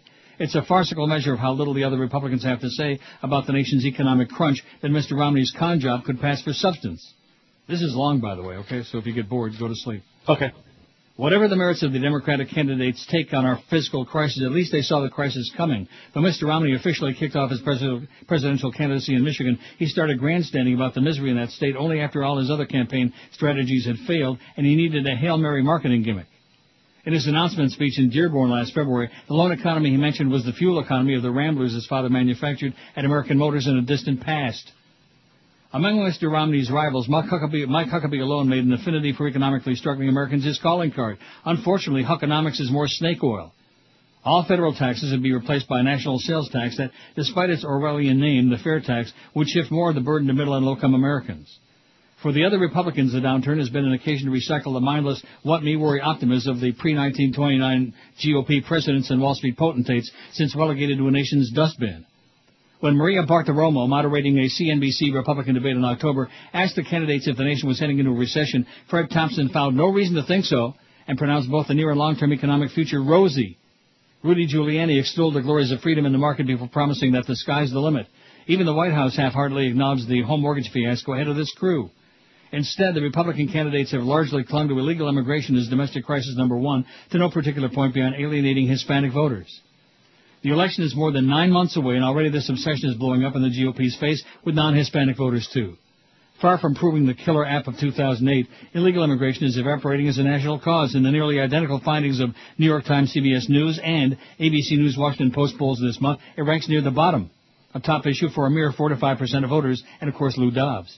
The economy at 20 to 29 percent leads in both surveys, closely followed by the total of those picking some variant of war in Iraq.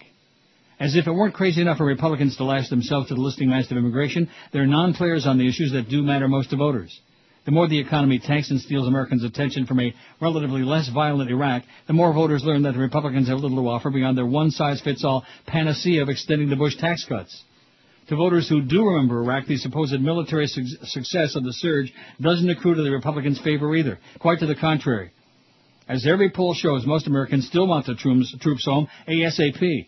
Republican declarations that we're winning merely lead voters, many voters, to a logical conclusion. Why not let the Iraqis take over the remaining triage so we can retrieve the $10 billion a month in taxpayers' money that might benefit us at home? This is why even poll-driven Mrs. Clinton, who's been the most cautious and ambiguous Democratic candidate about a withdrawal timetable, dramatically changed course to expedite her Iraq exit strategy in Tuesday night's debate. Thanks in part to the Giuliani campaign's one triumph, turning 9-11 fearmongering into a running late-night talk show gag, the usual national security card is no longer so easy for Republicans to play. Conservatives not in denial see the crack up ahead. All the usual indicators are dismal for Republicans, wrote George Will last week, concluding that November 4th could be their most disagreeable day since November 3rd, 64, when Barry Goldwater lost 44 states. But might some Republicans still win, especially if the Democrats are ultimately divided by race or by the Clintons or by their own inane new debate about Reagan? Conceivably, but only if someone besides Ron Paul is brave enough to break out of the uh, monochromatic pack. That contender would seem to be John McCain. For all the often irrational anger directed at this conservative by his longtime antagonist in his own party, he is the sole GOP candidate who resisted the immigrant vigilantes. He might have done better in Michigan, where he spoke honestly about the grim prospects for the auto industry, had he backed up his prognosis with remedies less glib than a vague to pledge to retain workers at community colleges. Education policy of any kind is MIA on the McCain campaign website. His ardor for the war, however, hasn't done him in. He handily won the growing Republican anti-war vote in both Michigan and New Hampshire. Apparently, many still remember that Mr. McCain was bitterly against President Bush before he was for him. Exit polls find that among voters in Republican primaries, as many as half have turned against the president. David Frum, the one-time Bush speechwriter and self-hating Jew, laments in his pro- provocative new book, Comeback, that by 2008 his former boss had led his party to the brink of disaster and costed a generation of young Americans. At the last Republican debate, the candidates invoked Reagan nearly three dozen times and Mr. Bush just once. I take my inspiration from Ronald Reagan and George Herbert Walker Bush, said Mr. Romney on his vic- Michigan victory night, in a typical example of the candidates' circumlocutions about the incumbent president. This, too, is laughably out of touch with reality as practiced in most American living rooms. Imagine if Mr. McCain's Straight Talk Express stopped taking detours around the one figure who unites 60 plus percent of the population in ire. Imagine if he started talking about how he'd clean up the White House mess. That might at least break the ice with the vast majority of voters who look at the GOP presidential field and don't see Ronald Reagan so much as also ran for the bucket list. Bucket rhymes with, well, many things. Well, that was awfully long, wasn't it? Was it ponderous? No, it's fine. It's good. as long as you didn't have to do anything, it was good. That's Frank Rich in yesterday's New York Times. God. Let's take some calls. Oh, just a joke. The biggest names. That's all they're going to call me. This is Neil Rogers. Just a sick joke. 560 QAM. The sports leader. Oh my God, your breasts are beautiful. Stick it, stick it. 983 on your 40. You only need 17 votes for a thousand. Chris is going to do it today. We're going to be talking at the water cooler, baby. All right. Not about you, but they'll be talking at the water cooler. Anybody here seen Jack Abramoff Uh-huh. in his orange jumpsuit and fedora? He screwed a lot of people, but thieves sometimes get caught. In variety, come.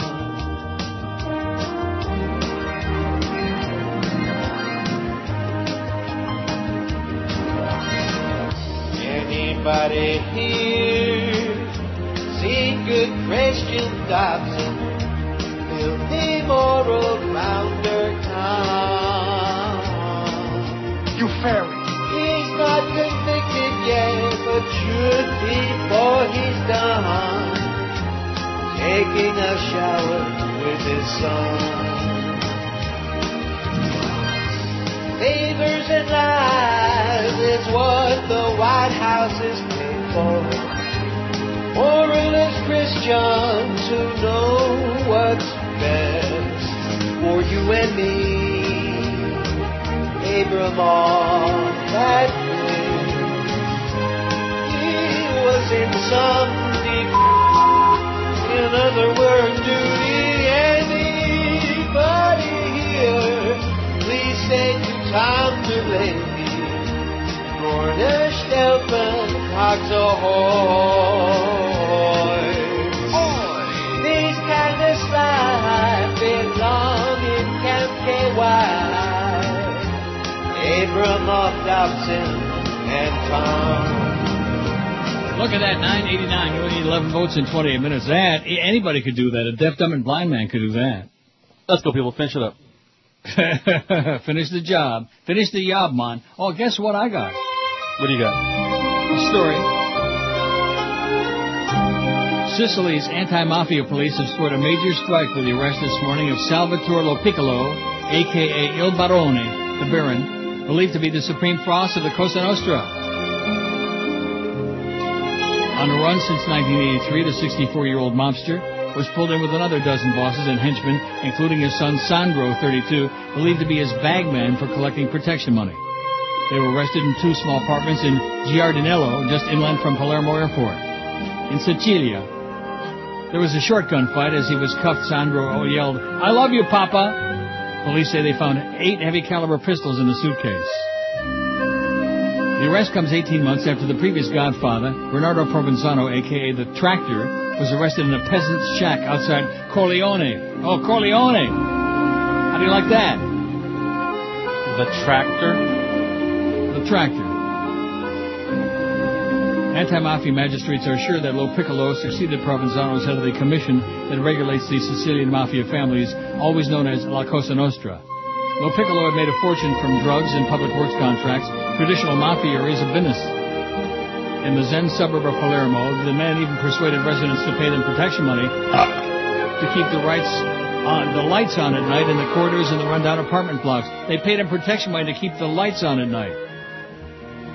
Lo Piccolo's main rival has been Antonio Rotolo. Both have been designated deputies by Provenzano during his reign, but they've been bitter rivals. Rotolo was picked up in the roundup that allowed the arrest of Provenzano. He said to have been annoyed by news that Lo Piccolo was thinking of allowing the old Inzerillo mob back into Palermo. Among those pulled in today with Lo Piccolo were Antonio Scina, the personal doctor of both Provenzano and his predecessor, Tony Riina, the Beast, and Gerlando El, uh, Alberti, who pioneered the redefining of heroin in Sicily and Calabria, an activity presently dealt with, previously dealt with outside Italy, whatever that means. It seems clear that associates of Rotolo, who was running a mob within a mob of 13 families in Palermo, grassed up the Lo Piccolo group. Police have named a former Lo Piccolo bagman, Francesco Franzese, as a pentito or supergrass. Two other important bosses were netted. I bet you George would like some of that. Two other bosses were netted at the same time as Lo Piccolo, Gaspare Pulizzi and Andrea Adamo, the princes respectively of Carini and Bron- uh, Brancaccio. The most likely winner from the latest turn of mafia fortunes is Matteo Messina Denaro, head of the Trapani families in the western tip of the island. He wasn't around when the anti-mafia police ran their well-oiled roundup in Giardinello so smooth that even the guard dog didn't stir from his kennel. Denaro is now thought to be the new boss of bosses, capo de capo, even though that position won't go undisputed for long. The pickings for mafia businesses are huge. A respected commercial index, index reported this summer that organized crime brings in far more than the biggest Italian multinational corporation, the ENI Oil Corporation, which rivals Shell and Exxon and earns 63 billion pounds a year. Lo Piccolo was criticized by his allies for taking a monthly allies of taking a monthly salary of 25,000 pounds, 50 grand. The scene is set for another mafia war, bigger and better than before because the stakes are so high. High. Last time, 25 years ago, they left a body a day on the streets of Palermo and Napoli for more than a year. Wow. Well, wouldn't it be something if we had a body a day on the streets of Naples, Florida? I wonder where we could start, Joyce. Now, just a thought. How do you like that? You don't There's a little God for Godfather, Father crap for it. And Corleone. Before I croak, that's a place I would like to visit. Corleone, Sicilia. Never been to Sicily. You haven't, of course, because you've never been anywhere. Hey, I've been to Amsterdam. You what? I've been to Amsterdam. You have? Yeah, I told you that. I forgot. You've I been know. to Amsterdam? See. 994 on the poll. You only need six more votes. Where were you in Amsterdam? Where did you stay? At a pensio- pensione? Oh well, the uh, first night uh, stayed right at the edge, like the the two uh, stores, like two whatever, down from the red light district. So after the first night, we then took a uh, hotel over towards, um, it's like a uh, where the Hard Rock is and everything, like the other side of the Mhm. city, the the nicer side of the city. Yeah. Took a um, like a bed and breakfast over there. The Hard Rock is on the Damrak. It's not Yeah. on the other side of the city. Well, wherever, in, in a little bit nicer area. Yeah. And uh, then from so you there, stayed like in a real hotel? Well, no, it was it was a bed and breakfast. It wasn't really a hotel. It was uh, like a three story. You know, it was their own house Dump, at the bottom yeah. floor. No, it was a very That's nice okay. place. Very Good. nice place. Um, was- I think there was like a, I don't know if it was a casino or just like a hotel thing, like right in the middle, right on the water or the canals and stuff. That was there. I guess that was the Hard Rock. I don't remember. I don't know. It's been a couple years now. Um, took a train over to uh, Denmark. Really? Yeah. Copenhagen? No. I forget No? Uh, went to Brussels. Went to a couple different places. Well, great. That's good. That's a good. See the world, folks, before you croak, before they stick your ass in a box. That's my best advice. Steal some money, or find a, a rich benefactor and go see the world somewhere. That was a lot of fun. Somebody told me there's nothing like finding a rich benefactor. I can't tell you who that was that told me that. They speak Spanish. 997 C. 997 on the poll. You need only three more vote, baby. And tonight we got the big Democratic debate. I just might watch that, but I sure doubt it. Oh God, I don't. Well, what what is left to say? You know, what, what why why more debates? So we can have more racial hate. You know. I think they ought to have like a food fight would be good. Edwards and uh, Barack both ganging up on Swillery, throwing a bunch of crap at her. But then I get left for getting up on her. Oh, they're ganging up on me. I oh, I don't want to fall back. I don't Why want to me? fall Why back. me? Oh my God. But you know, it's there are a hell of a lot more women than there are black people. There's a hell of a lot more white women, and there's a hell of a lot more Hispanics than there are black people. What would you think uh, is the Hispanic population of the country? Do you have any idea? I really have no idea. A couple Well, why don't you. Google it? Okay. And the black population is what, like about 13%, 16%? Because among the uh, brown folks, you know, you got the black folks and the brown folks and the white folks and the uh, right folks and the wrong folks, and then of course you got the religious nuts. That's all Republicans. 998. When we come back from the break, we're gonna have over a thousand. I can't believe it. With, with with plenty of room to spare, we didn't have to like go down to the wire. Maybe those ratings are right. Maybe we got the audience came back, in spite of uh, many things that are going on. I don't want to get into them today, but I might. Biggest names. The best talent. This is Neil Rogers. Sports Radio 560 QAM. The sports leader. Neil God.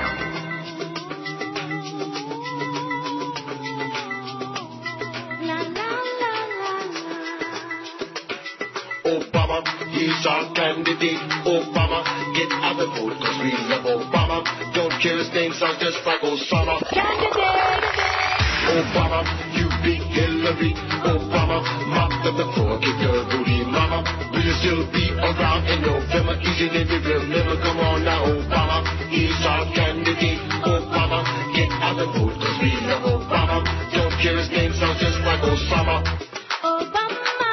Mama. Cutie, cutie, we love your wife's booty. Shake that thing all the way to Washington and let's party in the Democratic Party. And the way you make the speeches makes the girls feel naughty. Duty, duty, gotta do your duty. Keep the Clintons out of Washington and votes taken, got Hillary shaking. And the way you campaign's got Republicans quaking. Obama, you beat Hillary. Obama, mop up the floor, kick your booty, mama. Will you still be around in November? Easy, it will never come on now. Obama, he's our candidate. Don't care his name sounds just like Osama. Oh yeah, that's Barack Hussein Obama, according to the uh, whoever planted that uh, recording that uh, phone, uh, whatever they call those things, in uh, Nevada. Barack Hussein Obama. 145, but then again, not that there's any dirty tricks in politics, you do understand that. This Oh, is of all about never. making the world a better place to live. And look at that, 1010 on the poll. Nice going. We did it. Told you. Told me squat. What? Paul Krugman writes in the New York Times today, debunking the Reagan myth. A lot being written about the Ronald Reagan, and uh, you know why not just let him rest in pieces? Historical narratives matter. That's why conservatives are still writing books denouncing FDR and the New Deal. They understand that the way Americans perceive bygone eras, even eras from the seemingly distant past, affects politics today. And it's also why the fear over Barack Obama's praise for Ronald Reagan is not, as some think, overblown. The fact is that how we talk about the Reagan era still matters immensely for American politics. Bill Clinton knew that in 1991 when he began his presidential campaign. The Reagan-Bush years, he declared, have exalted private gain over public obligation, special interest over the common good, wealth and fame over work and family. The 1980s ushered in a gilded age of greed and selfishness, of irresponsibility and excess, and of neglect. Contrast that with Mr. Obama's recent statement in an interview with a Nevada newspaper that Reagan offered a sense of dynamism and entrepreneurship that had been missing. Maybe Mr. Obama was, as his supporters insist, simply praising Reagan's political skills. I think he was trying to curry favor with the conservative editorial board, which did in fact endorse him. But where in his remarks was the clear declaration that Reaganomics failed? For it did fail.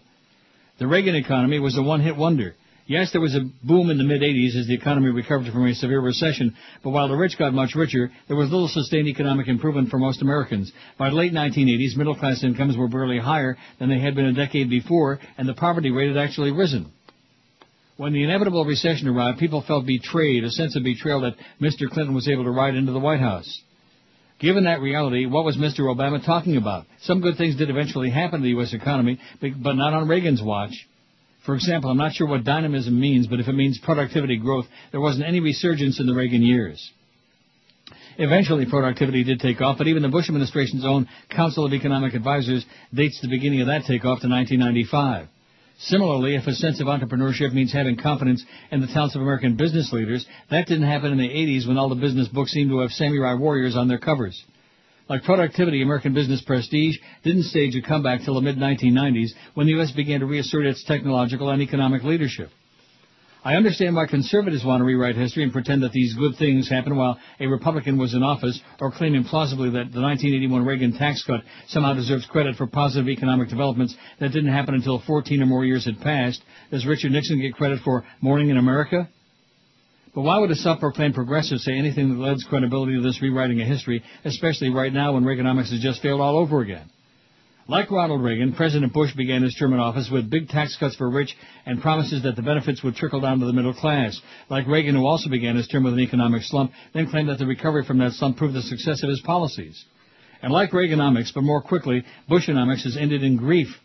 The public mood today is as grim as it was in 1992. Wages are lagging behind inflation. Employment growth in the Bush years has been pathetic compared with job creation in the Clinton era. Even if we don't have a formal recession, and the odds now are that we will, the optimism of the 1990s has evaporated. This is, in short, a time when progressives ought to be driving home the idea that the right's ideas don't work and never have. It's not just a matter of what happens in the next election. Mr. Clinton won his elections, but as Obama correctly pointed out, he didn't change America's trajectory, uh, trajectory the way Reagan did. Why? Well, I'd say the great failure of the Clinton administration, more important than even its failure to achieve health care reform, though the two failures were closely related, was the fact that it didn't change the narrative, a fact demonstrated by the way the Republicans are still claiming to be the next Ronald Reagan.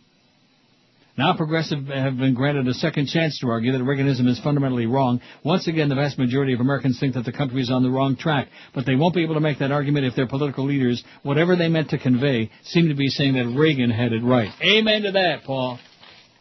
What are those uh, Obama uh, advisors telling him, huh? Ronald Reagan, my ass. Trickle down economics, Chris's ass, and that's a lot of ass.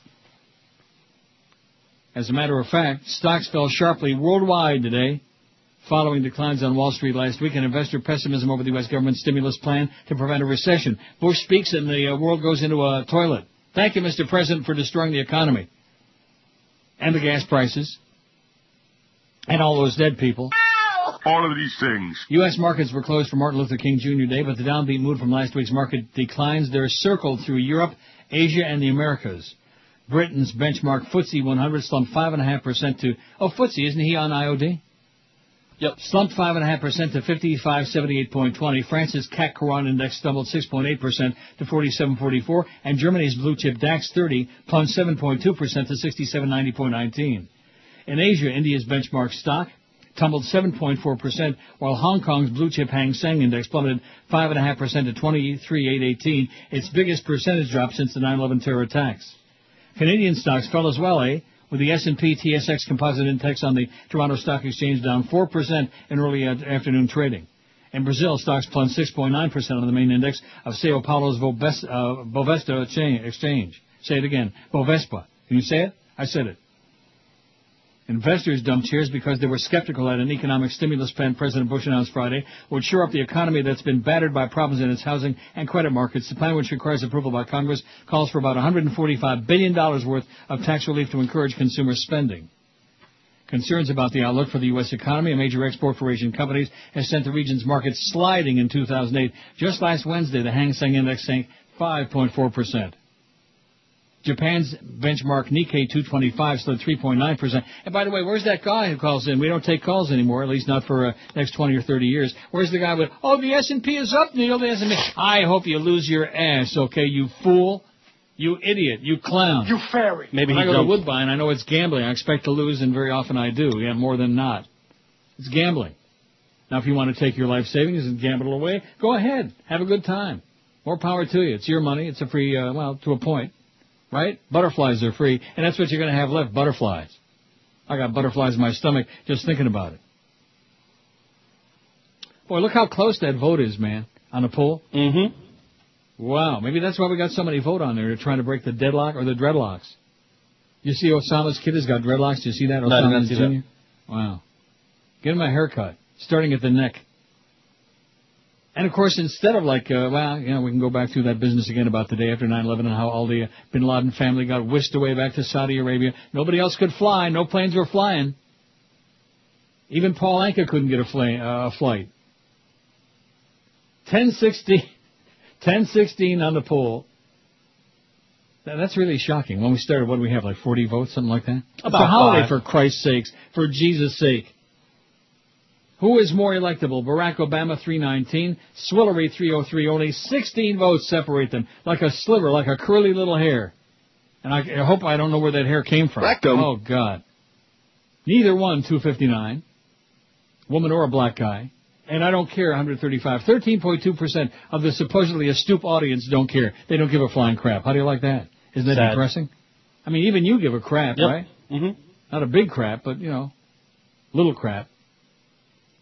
I mean, obviously people are interested in like trying to survive, man. Stay alive, make a few bucks, fill the gas tank with gas so they can go and do and live. Things like that. You know what I'm saying? All of these things. That's what your average schmuck is worried about. But at the same time, and all the young people that are talking a good game like always, oh, we're going to have a revolution, Barack's the man. The only problem is they don't vote. But other than that, they talk a good The game. best talent. For a man, you know, they Sports talk a Radio 560 QAM. The sports leader.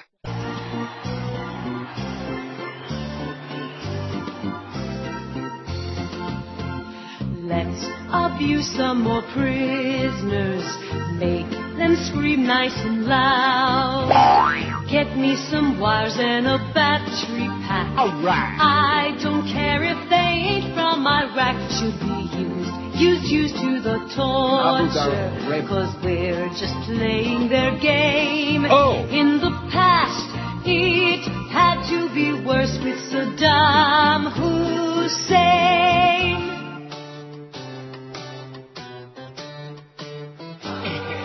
Been brought to my attention that uh, your ratings are dying now. Well, I want to show you what a big asset I was to you and how.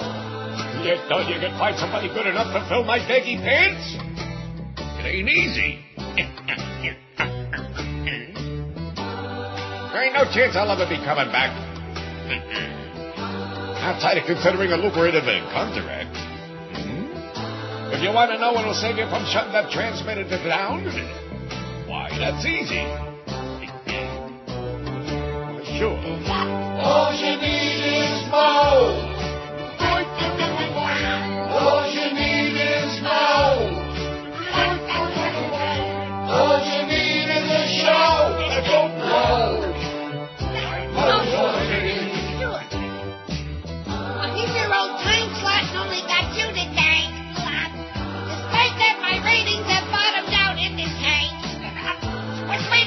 radio has a for the gayest of a whores and squeaky shack. All you need is more. Now, see here.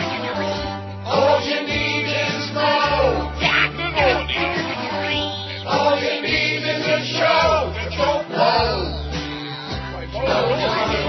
Don't, don't, don't go You by the way, something. Yeah? Jack told me to give you this. What? You see? Eh? What are you gonna do? Fire me, huh? Like old times.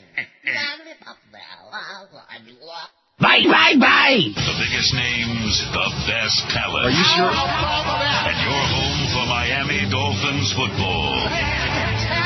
Sports Radio 560 WQAM. Miami, Fort Lauderdale.